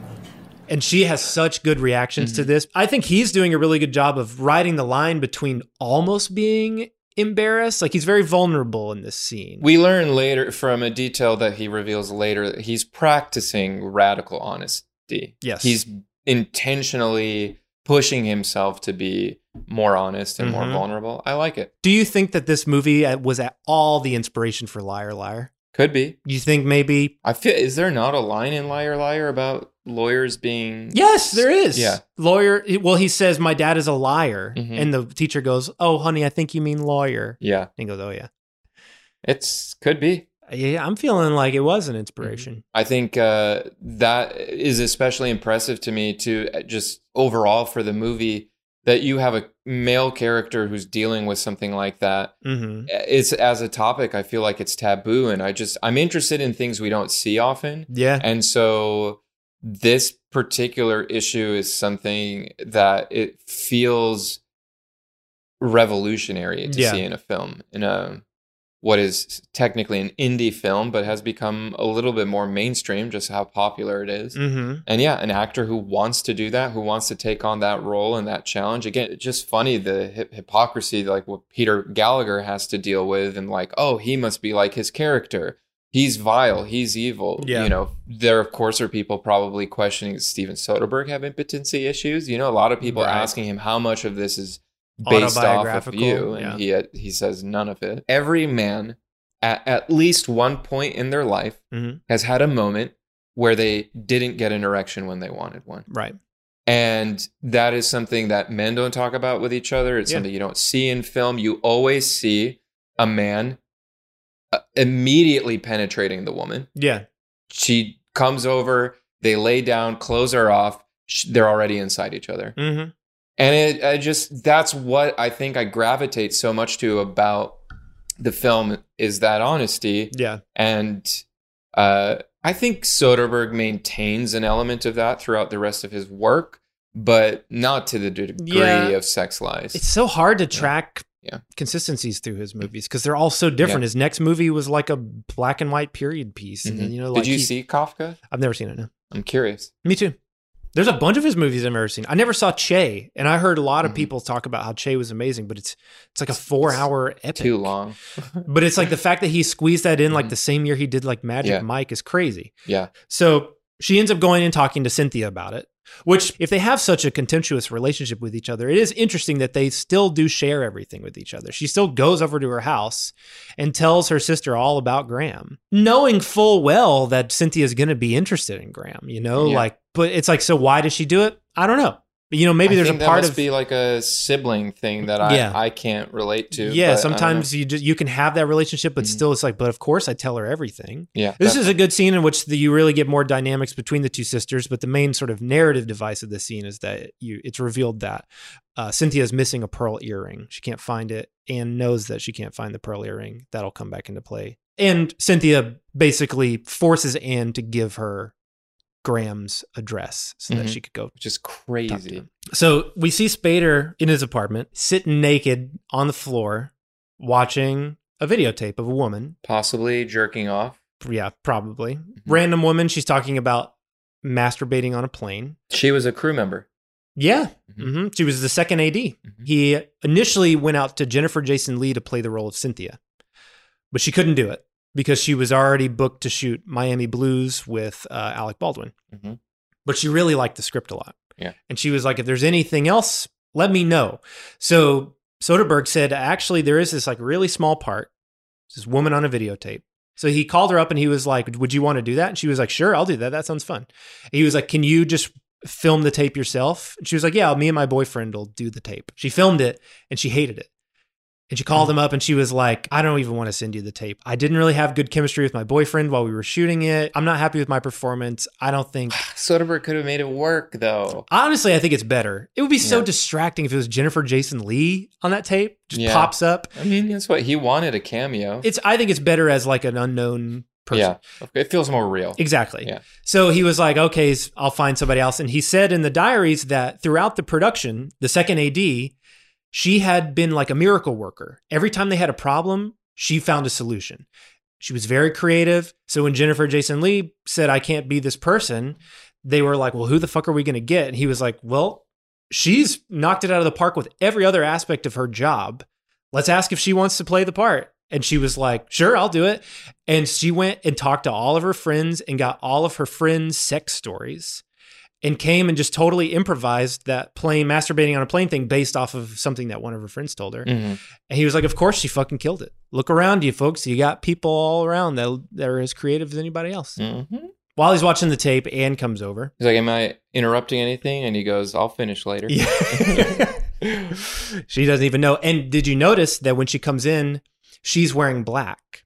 And in the restaurant scene, he's wearing black and she's wearing white. So there's sort of like this Mhm. devil and angel. Yeah, she's trying out his look. Exactly. Yeah. She's like coming to the dark side a Mm-hmm. little bit. And she's real flirtatious when she comes over. She's in a real spunky mood Mm-hmm. and she takes the iced tea and she's like, What are all these tapes here? And she's like, got a big old grin on her face. And he's like, Oh, it's just a personal project. And she keeps digging. She's like, What are they? And of course, he can't lie. So all of these are are interviews, huh? Uh, yes. Can we watch one? No, I, uh, no. Why not? Well, I promised each of the subjects that no one would see the videotapes except for me. What are the interviews about? The interviews are about sex. Sex? What about sex? Uh, e- everything about sex. Like what? What they've done, what they do, what they want to do but are afraid to ask for, what uh, they wouldn't do even if asked. Um, any, anything I can think of. Well, your eyes. You just ask them questions Yes. and they answer them? Yeah. Uh, mostly. Sometimes they do things. To you? No, uh, for the for the camera. Graham, this is just so. I'm sorry this came up. I'm. What, I'm. No, I'm sorry. I'm. I'm sorry this came up, and I'm. I'm gonna go. You're out? I'll take it. I'm. Okay. Bye. All right. Personally, I think she feels like it's a betrayal in a weird way because I think the whole she's reason formed a little crush on him, and it's yeah, Well, and she's like he's impotent. yeah. You know, so I, part of that is that makes She him felt safe around safe him, around yeah. him and more like him. Mhm. And you know, obviously she has this weird relationship with sex, and so Yeah. in her mind, she probably thinks, well, he's probably sexless like me. Mhm. So this reveal that not only is he not sexless, but he's kind of got this weird way of Yeah. doing it, I think totally freaks her out. Right. She well, has because great- she had she had her thing is she has no desire. She Yes. says she has no desire, Mhm. and so then to reveal that like, well, he does have a desire. He just can't act on it. They don't have as much in common as she thinks. Yeah. And she has this great moment where she's she's not paying attention to the iced tea in her hands and she spills it on the ground. Mhm. So this is where my little theory comes in here, and it involves the tea. Okay. This is more of a feeling and a vibe than even a theory. Mhm. I didn't know this when I was watching the movie, but Soderbergh reveals in the commentary that the iced tea came from James Spader. Mhm. And it was the idea that like James Spader wanted to give people something when they came in that would sort of disarm them. And he decided that everybody likes iced tea. Mhm. So iced tea was the drink of choice. Before I learned that, I was thinking, why does he give everybody iced tea? And I couldn't help but when watching these scenes think that the iced tea looks a whole lot like piss. okay. Go with me here. She spills that iced tea and then he cleans it up the same way you would clean up like a dog pissing on the floor. He throws newspaper on it. Mhm. which again made me think of piss. The first time they introduce each other, he says, I got to go to the bathroom. Mm-hmm. He's got his int- impotency stuff. His place has like um sheets and blankets over the furniture, which to me feels like in case I spew on him, I got to protect my furniture. Am I weird in thinking that everything involved in this man has something to do with like a dick? Like he is like a walking penis that like pisses and comes. I don't know. Am I crazy? I got a. Do you see where I'm going here? I got to mull it over. Yeah, I mean, I don't know. Yes, there's obviously a penis thing. There's a penis on, thing no going doubt. on. That's just one of my things, I guess. It, it was but when he explained the, that it was a way of disarming and stuff, and everybody likes iced tea. I was like, oh, that makes perfect sense. Yeah. But I couldn't. I didn't want to totally throw out my piss. Sure. My piss feelings. Yeah, you could hold on to it. I'm holding on to my piss. Also, by the way, it's for sure got to be sweet tea Mm-hmm. because they're in Baton Rouge. Yeah, You like sweet tea? I do. It's a little too sweet for me. But I think if you didn't grow up in the good. South, everybody thinks it's too sweet. Yeah. But if you grew up in the South, it's maybe the only way to drink it. She leaves, and if you notice in the next scene, when she calls her sister Cynthia, she's fresh from a bath. Mm-hmm. She's washing that dirty, dirty Spader off of her. She went in dressed like Spader, excited to be more Spadery, came out being like, Ooh, I got to get this black shirt off of me. I got to go take a shower. I got to Mhm. wash Cleanliness is godliness. off me. Yeah. So then Cynthia goes over, and this is a real sexy scene because Cynthia's like, I hear you do these tapes, and I want to try one. Excuse me, what are you doing here? I'm sorry, but why are you here? No, I don't know. Why why are you here? I would be asking the same questions. Oh, yeah. But yeah, as you see, he ain't stopping. He's filling up them Mhm. tea glasses. Because look at her. Here's some tea. Mhm. Drink some of my piss. Mm. Lars Giacomo says, Is this how you get off or something? Taping women about their sexual experiences? And he just goes, Yes. just right so away. funny. Yes. He don't lie. Yeah. He don't lie. Oh, did you also notice too? He sits in a director's chair in this Mhm. moment, so it's like there's a little That bit I of a- saw that and I was like, that was all they had on set. He, they needed another But it works perfectly because he is like the director, Mhm. and that's the thing. He's pretending like he's just talking, Yeah. but he's in control of these situations. Mhm. He's a he's he's got control. Yeah. I'm the captain now. He's the captain now. I come out of the scene with a question: Do you think Graham is a predator? My gut tells me no Mhm. because he he's not everything is about consent. True. He's very upfront with her about what it is. There's no touching. This is true. He doesn't ask them to touch themselves. It's all up to them. Mhm. Um, when we see later on that she takes off her skirt, she says, "Do you want me to take off my skirt?" And he Mhm. says, "If that's what you want to do." Basically, he Right. leaves it all up to them. Mhm. So they consent to it, and so far it seems like he's honored the promise to not share the videotapes with anybody. Yeah. I don't know what's the problem. Well, I agree in that sense. You know, there is something. Um, I totally understand why it's appealing to women in general because he's doing something that most men don't do, which is ask them about what they want. So that's got to be appealing for most women. It's like he's he's being transgressive in the sense that like his intention is to interrogate your pleasures as a woman, your experiences as a woman.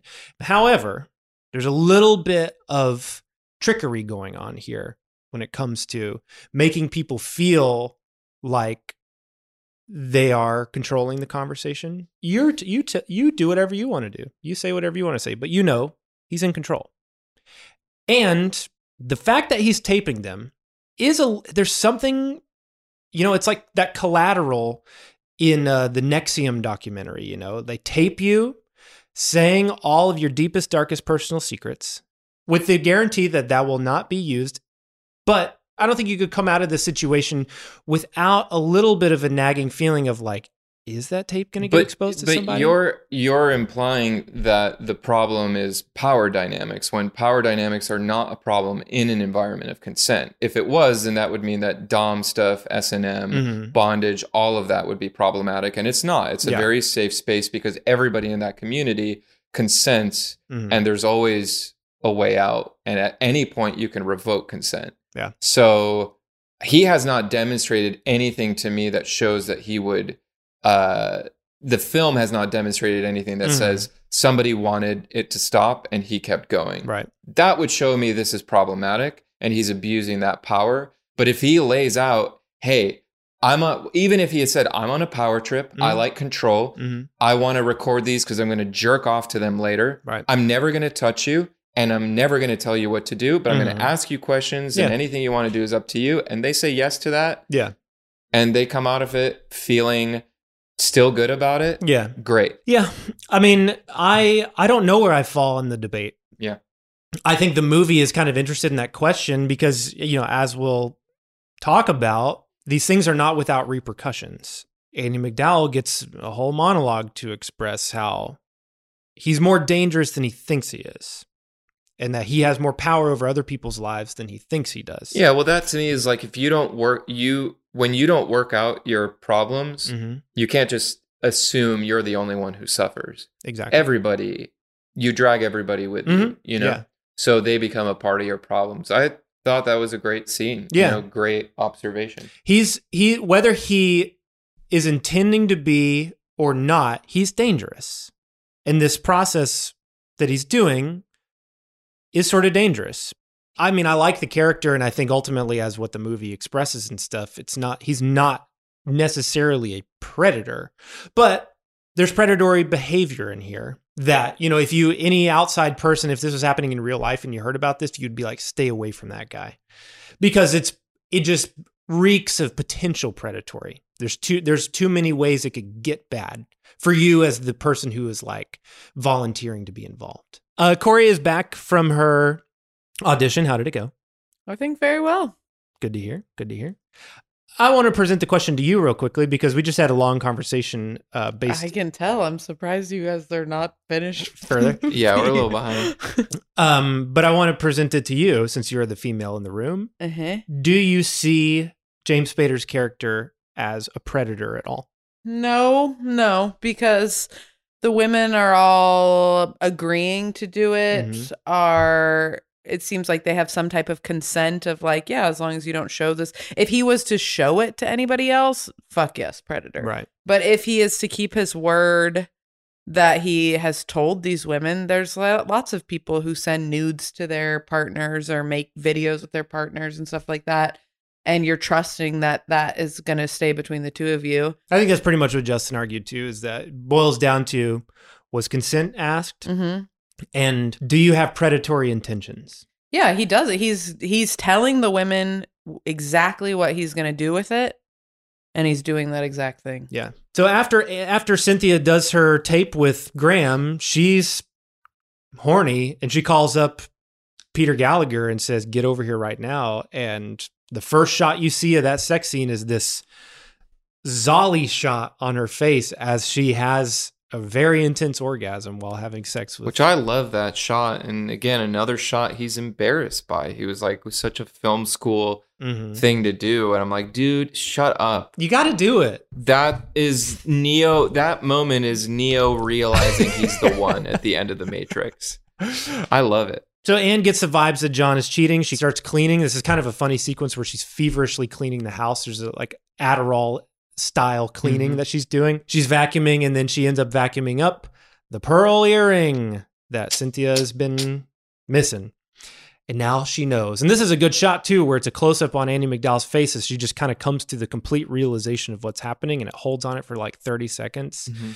And you just get to see her go through all these nonverbal emotions. What a disgusting feeling that would be to Mm. realize that not only your husband's cheating on you, but it's your flesh and blood, your sister. It's much like something that's happening um the zeitgeist right now on Vanderpump Rules. Have you heard any of this? The Scandoval. Scandoval? We won't get fully into it, but it's um two life partners. They've been together for nine years. Own a home in Valley Village, three million dollar home. Ariana and Tom Sandoval. Ariana's the queen of the world. Tom Sandoval was cheating on her with one of her best friends in her house. While first night that he cheated on her was when her dog died. Their dog died. Then when she went home to deal with her family, um, because her grandma died, he brought Raquel into the house and was fucking her left and right, and they had a seven month affair. Wow. Yeah, One of her best friends. Yeah. It would be like me and you having an affair And she found it. and Jack finding out she found a f- like a FaceTime video recording of it on his them phone. of them sexting. Well, not even sexting, videoing. She And found that on his phone. Yes, Wow. And apparently, he had an app that looked like a calculator. calculator app, but it was actually an app to store hidden pictures. Never heard of this. Are they still friends? Oh no no no no no! Oh, it's a it's a huge. Tom's huge. going down down down, and Ariana is getting brand deals left and right. People, the the country has united in their love for her. And he does have a mustache, and you have a mustache now too. So just be careful Okay. out there. He shaved off his mustache. Oh, actually, Oh, okay. Well, Good, there you good, go. You're in the clear. I'm You're in the safe. clear. So Anna MacDowell decides in this moment to go over to Graham's. Maybe she's going to make one of those tapes. And there's a this is where an interesting edit happens where she gets into the car to drive over to Graham's and she puts her hands against her ears and this like loud ringing horn sound like crescendos in the soundtrack and then all of a sudden hard cuts and she's in the same position in the car but the car is now at Graham's house and mm-hmm. I He's- like it. yeah, it's cool. He said in the commentary that it was literally just because they didn't have like the money to do like a traveling shot, and so he just got creative. Man. Hey, sometimes you just got to get creative. Yeah. She comes in, she says, "My life is shit. John's a fucking bastard. I want to make a tape." Okay, I'm recording. Tell me your name. Anne Bishop Millaney. So what do you want to talk about? Uh, what do you usually talk about on Sex. Okay, let's talk about sex. Do you have sex? Not very often. No. When you do, who usually initiates it? He does. The music in this movie was done by Cliff Martinez. I didn't realize Cliff Martinez was with Soderbergh every step of the way. yeah, he's been there the whole time. and people might know him also too more recently from all the Nicholas Winding Refn Mhm. movies. Really great score for the Neon Demon. Spring Breakers. Mhm. He's great. He's good synthy guy. He's like a Yeah. synthy ethereal Yeah. composer. And this is what, like, when I watch movies from, you know, uh, going back to film school, Justin, movies like this and movies like Eraserhead and all of Lynch's work, I'm, I've always been really attracted to that synthy Mhm. landscape score. Yeah. And I feel like this movie does it in a way that doesn't feel dated to me. I No, know. I mean like if you're ethereal with synth, I, it's not dated. You know, like sometimes some synthy melodies like sound 80s. Mhm. But if you're if you're doing it in this sort of way where it's all the music in this kind of blends music and sound design together where it's like incorporating a lot of there's like some really powerful moments where Mhm. within the music you'll hear sounds that sound like industrial Yeah. like a blending of atmosphere with music. The music is subtle in this movie until it suddenly grows into like something that makes you understand that it's there. Yeah. And it's like really backing up the emotion of these scenes into a really effective degree. She convinces him. We cut out. We don't see the tape. But we see the a- we see her We see laying the on after- That's true. We see the Yeah. aftermath, but Yeah. you don't know what it means. It doesn't Yeah. necessarily look post coital. She's just laying on a couch, but it could be like the way But you it lay on a a couch to do feeling. a therapy. It has a feeling. There's a vibe. She goes home, her hair's down, she looks like a lion, and she tells John, I want out of this marriage. And he's like, What? She's got this mad look on her face, mm-hmm. and she goes, Fuck you.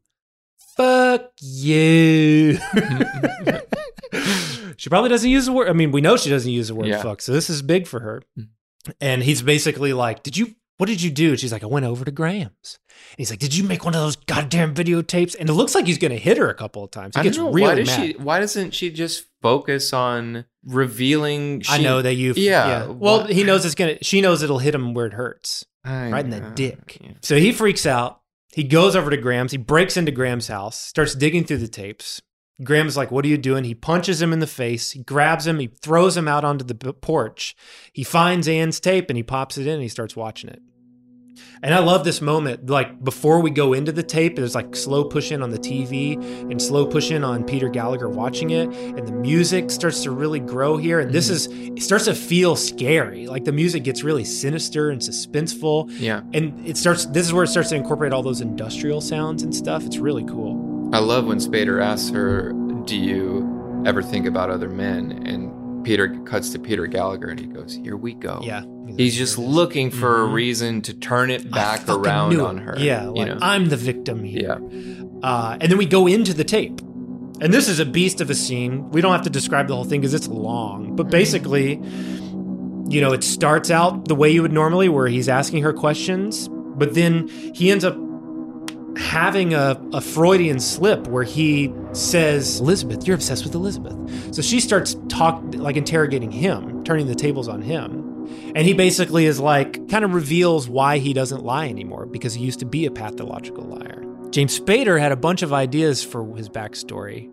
And the big one that he was really connected to, that he really wanted, was that he had had a child with Elizabeth. And the child turned out intellectually disabled. And he couldn't handle that.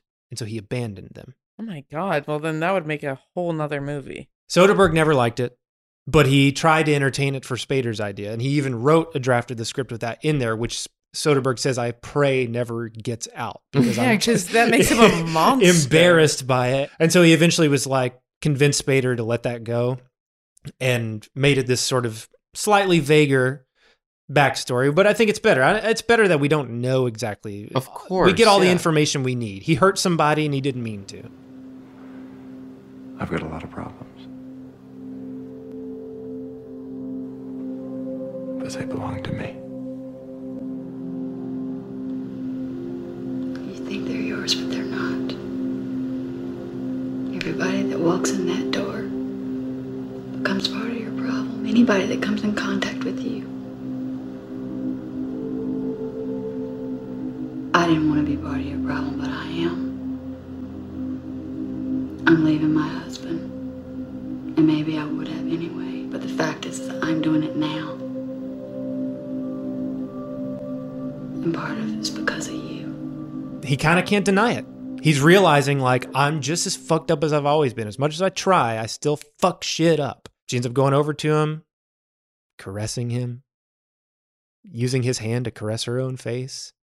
It's this sort of slow, intimate, sexy scene. They go down, they kiss. They have a really nice kiss. And then uh, Spader gets up, turns that camera off.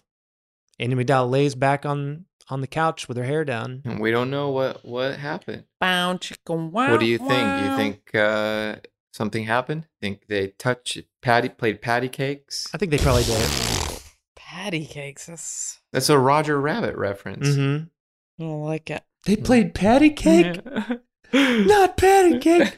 and then it cuts back to Peter Gallagher. He's watching the TV. All that's, by the way, like a 12 minute scene. It's like huge. He walks out. On his way out, he tells Graham, Hey, by the way, I fucked Elizabeth while you were still dating. Before you, you even had had problems. problems.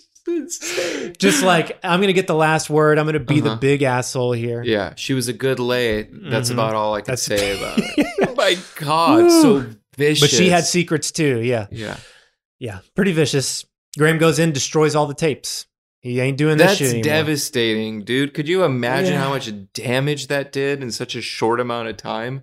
You think that you're the problem. You think that you are a pathological liar and you've ruined the relationship and you ran away, not realizing that you're, the man whose arms you ran into has been fucking your Mhm. girlfriend for years. It's cruel. It's What a and unusual. villain. He's such a Yeah. villain. Yeah. That's why he didn't get cast and things after this because people thought he was that guy. Rude and dumb. Idiots. But So- those eyebrows, though, Yeah, you can't mean, deny. yeah, come on. Sexy guy. those Peter Gallagher baby blue eyes, like, like the Mediterranean Sea. Stunning. So then the movie wraps itself up. We get a scene where she goes and she brings Cynthia a peace offering. She brings her a plant. They have a little moment where it's like, I'm going to allow you to still be my sister. I'm Yeah, not it's going to shut you out of my life. Did you know that the guy who is a regular at the bar is a director? I heard, yeah, he's directed I heavyweights. like that guy. Heavyweights. He wrote The Mighty Ducks, Wow. Mr. Deeds. He directed Mr. Deeds. Couple Adam Sandler movies. Wow. He felt comedy vibes. Yeah, he was You're funny. wearing blue. I'm wearing blue. Yeah. Is it a coincidence? He totally. I, we've all worked in bars. He totally feels like a rain. Oh my god, yes, spot on. Problematic, adjacent, and Oh, you yeah. put up with it for the cash. Uh-huh. Yeah. Kind of funny where you're Yeah. like not totally threatening, but just kind of annoying. Yeah. And then you get the final scene where Anne goes over to Graham's, meets him on the porch. They embrace, they sit down together, and Anne says, I think it's going to rain. And James Spader says, It is raining.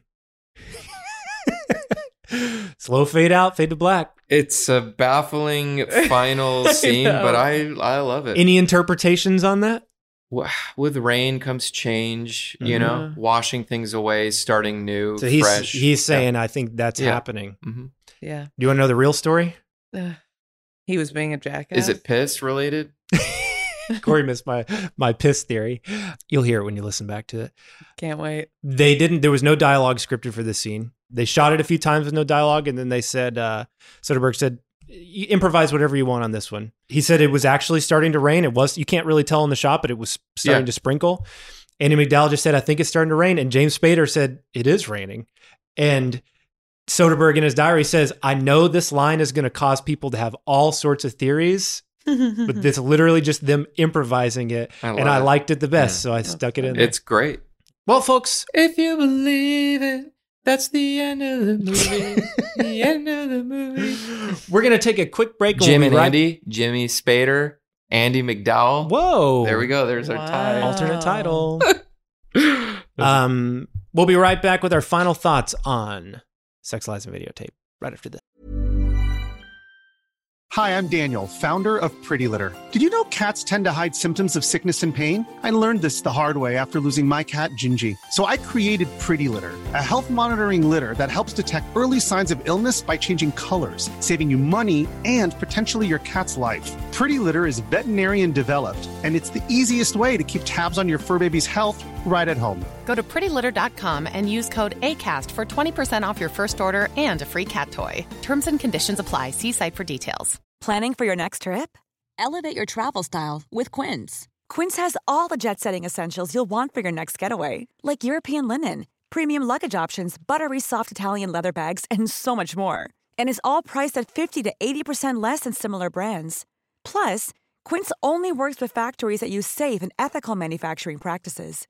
Pack your bags with high-quality essentials you'll be wearing for vacations to come with Quince. Go to quince.com slash pack for free shipping and 365-day returns.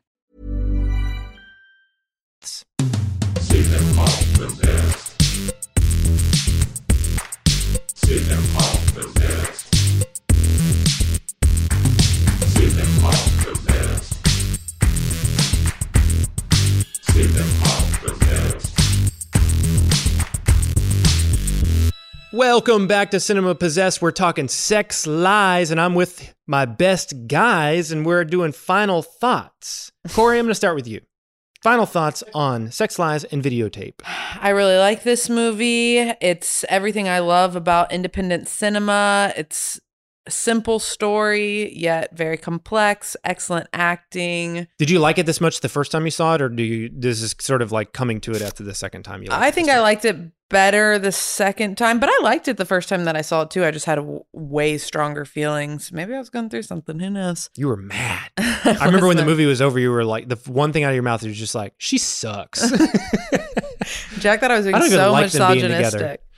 Maybe I was. Um, but yeah, I I really liked then the next day seeing her daughter in a movie that was also very sex related. Once again, that's my my plug for people to go see that movie. Yeah, I'm gonna go see it. Sanctuary. And yeah, I really liked it. I found it inspiring. Justin, how about you? And what you going to do with that blue?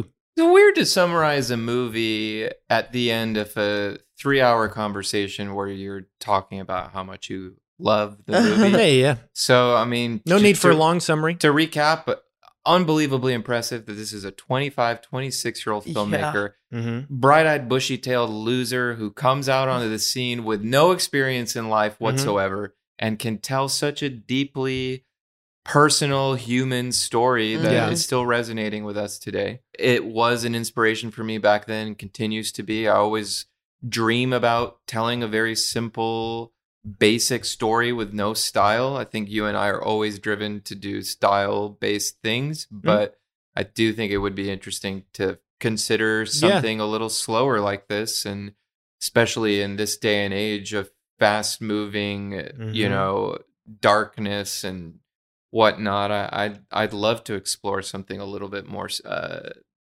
simple you know Well, I mean, I think as we spoke about too, there is still a lot of style. It's Mm-hmm. just not real showy style. But like he talks about, you know, if you watch it, the camera's always moving. It's not moving super fast, Yeah. but it's always It's moving. and it's moving in interesting ways that Yeah. keep you engaged. Well, it's just not. It's not. He's yeah. I mean, when I say style, I mean he's not like throwing the camera around Right. like Scorsese or you know. Yeah, there were a few movies that came up early American '70s cinema that inspired him that I wanted to kind of check out. Carnal this. Knowledge, Carnal Knowledge, Last Picture Show. Last Picture Show, Five Easy Pieces. There's no upgrade path here for me. This is the best version of the movie that exists, Mhm. according to me and Soderbergh. There is no better print. And yeah, I'm keeping it. Wow. I have to agree com- wholeheartedly, completely on all those things. I love the film. It's one of my favorites of his filmography. Uh, I'd have to really go through to see where it fit on the list, but I would say it's definitely in the top five Soderberghs for me. I've watched it a lot. I enjoy coming back to it. I like this era of filmmaking. I love James Spader. I love Andie MacDowell. I love Peter Gallagher, and I love Laura San Giacomo. And if you love all four of those people, you got your perfect film here. I'm not going to upgrade either because I got the best copy in the world, folks. I have a bad habit of falling in love. Well, I think where when you were younger, I think Mhm. you fell in love with filmmakers, and I Mhm. wasn't at the place where I really understood that too much. So I would fall in love with films and not really know where to go from there. Mm-hmm. And it keeps happening to me where, you know, I, a movie like Sex Lies and Videotape, just where do I go? And uh, now, because of the pod and a lot of other reasons, I'm motivated to sort of explore the film in context of the movies before and after. So Mhm. in this case, I'd love right as soon as I can, I'm to watch Kafka Mhm. and his next couple movies, all of which did not do well No. after, but I'm excited to kind of see where it's at, even though they don't look anything alike. That's part of, I think, the turnoff for me in exploring his catalog. I don't feel this way when I go through someone like Spike Lee. I'm like, oh, I see a trajectory Mhm. here. And Yeah. this is very exciting. That's exciting to me is seeing somebody grow, Mhm. explore new themes, get more worldly, get more into the craft. Well, and you know you're going to get a dose of that thing you liked from the previous one, whereas Yeah. it's not a guarantee with a Soderbergh. You may not Yeah. get the same. You're not going to get the same Sex Lies videotape dose from yeah. Kafka. I'm curious to see if there's another film where he gets it. this Yeah. personal. Well, now that we've said everything there is to say about Sex Lies and videotape, what do you say we play the Sex Lies and Video Game? It's going to be a short quiz, folks, because the premise of the game is that every question has the word sex, lies, and videotape in it. And that was really hard for me to do. So I only have five questions instead of seven. Question number one In the 1990 thriller Bad Influence, James Spader is lured into a web of sex, lies, and videotapes by a seedy character played by what actor? Never even heard of this I haven't movie, seen so Justin's got to get it. No, I actually I, know for a fact Justin has seen this movie. I movie. have seen Bad Influence. Yep, we watched it together. It's very cable guy, Uh huh. but not funny.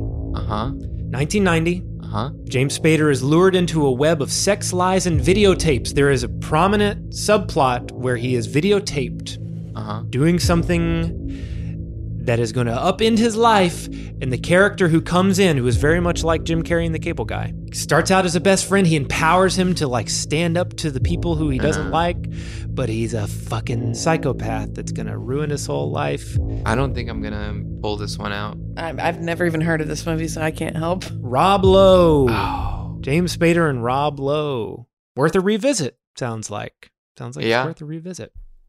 All right, zero points for everybody. Question number two. James Woods finds himself also lured into a web of sex and lies before having a videotape implanted into his stomach in this sci fi Justin. body horror classic. Videodrome. Ding, ding, ding. Justin has one point. Corey, zero. What's going on? I've not heard of that movie either. Question number three This 2005 thriller stars a sexy Viggo Mortensen who lies about his past and was the last Hollywood Oh, film Justin. to ever be widely released on videotape. Justin, a history of violence. Correct. I know that movie. That's a good one. I want to really rewatch. I want to rewatch that. Corey and I rewatched it It's a couple months ago. It's Yeah. really good. Question Based number f- on a comic book.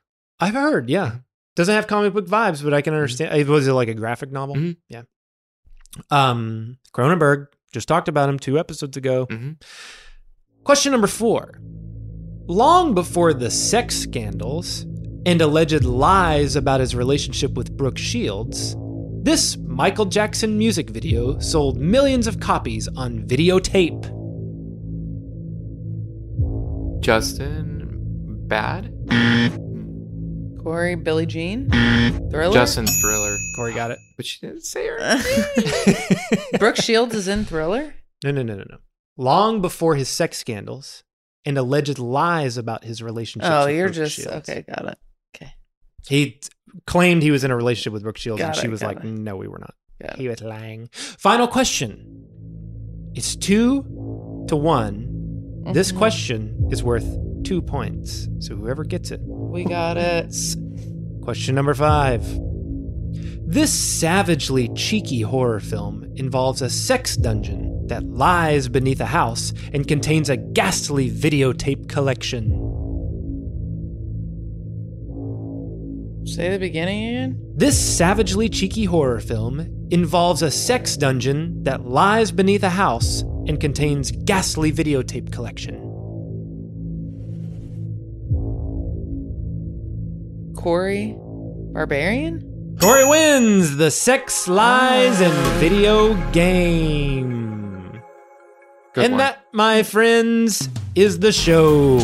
Follow us on social media at Cinema Possessed Pod, where we announce next week's movie ahead of time. And if you want to get in touch with us, email us at cinemapossessedpod at gmail.com. And if you want to get even more possessed, head on over to patreon.com slash cinemapossessedpod and unlock the Cinema Possessed bonus materials, our bi-monthly bonus episodes where we talk about more than just what's in our collection.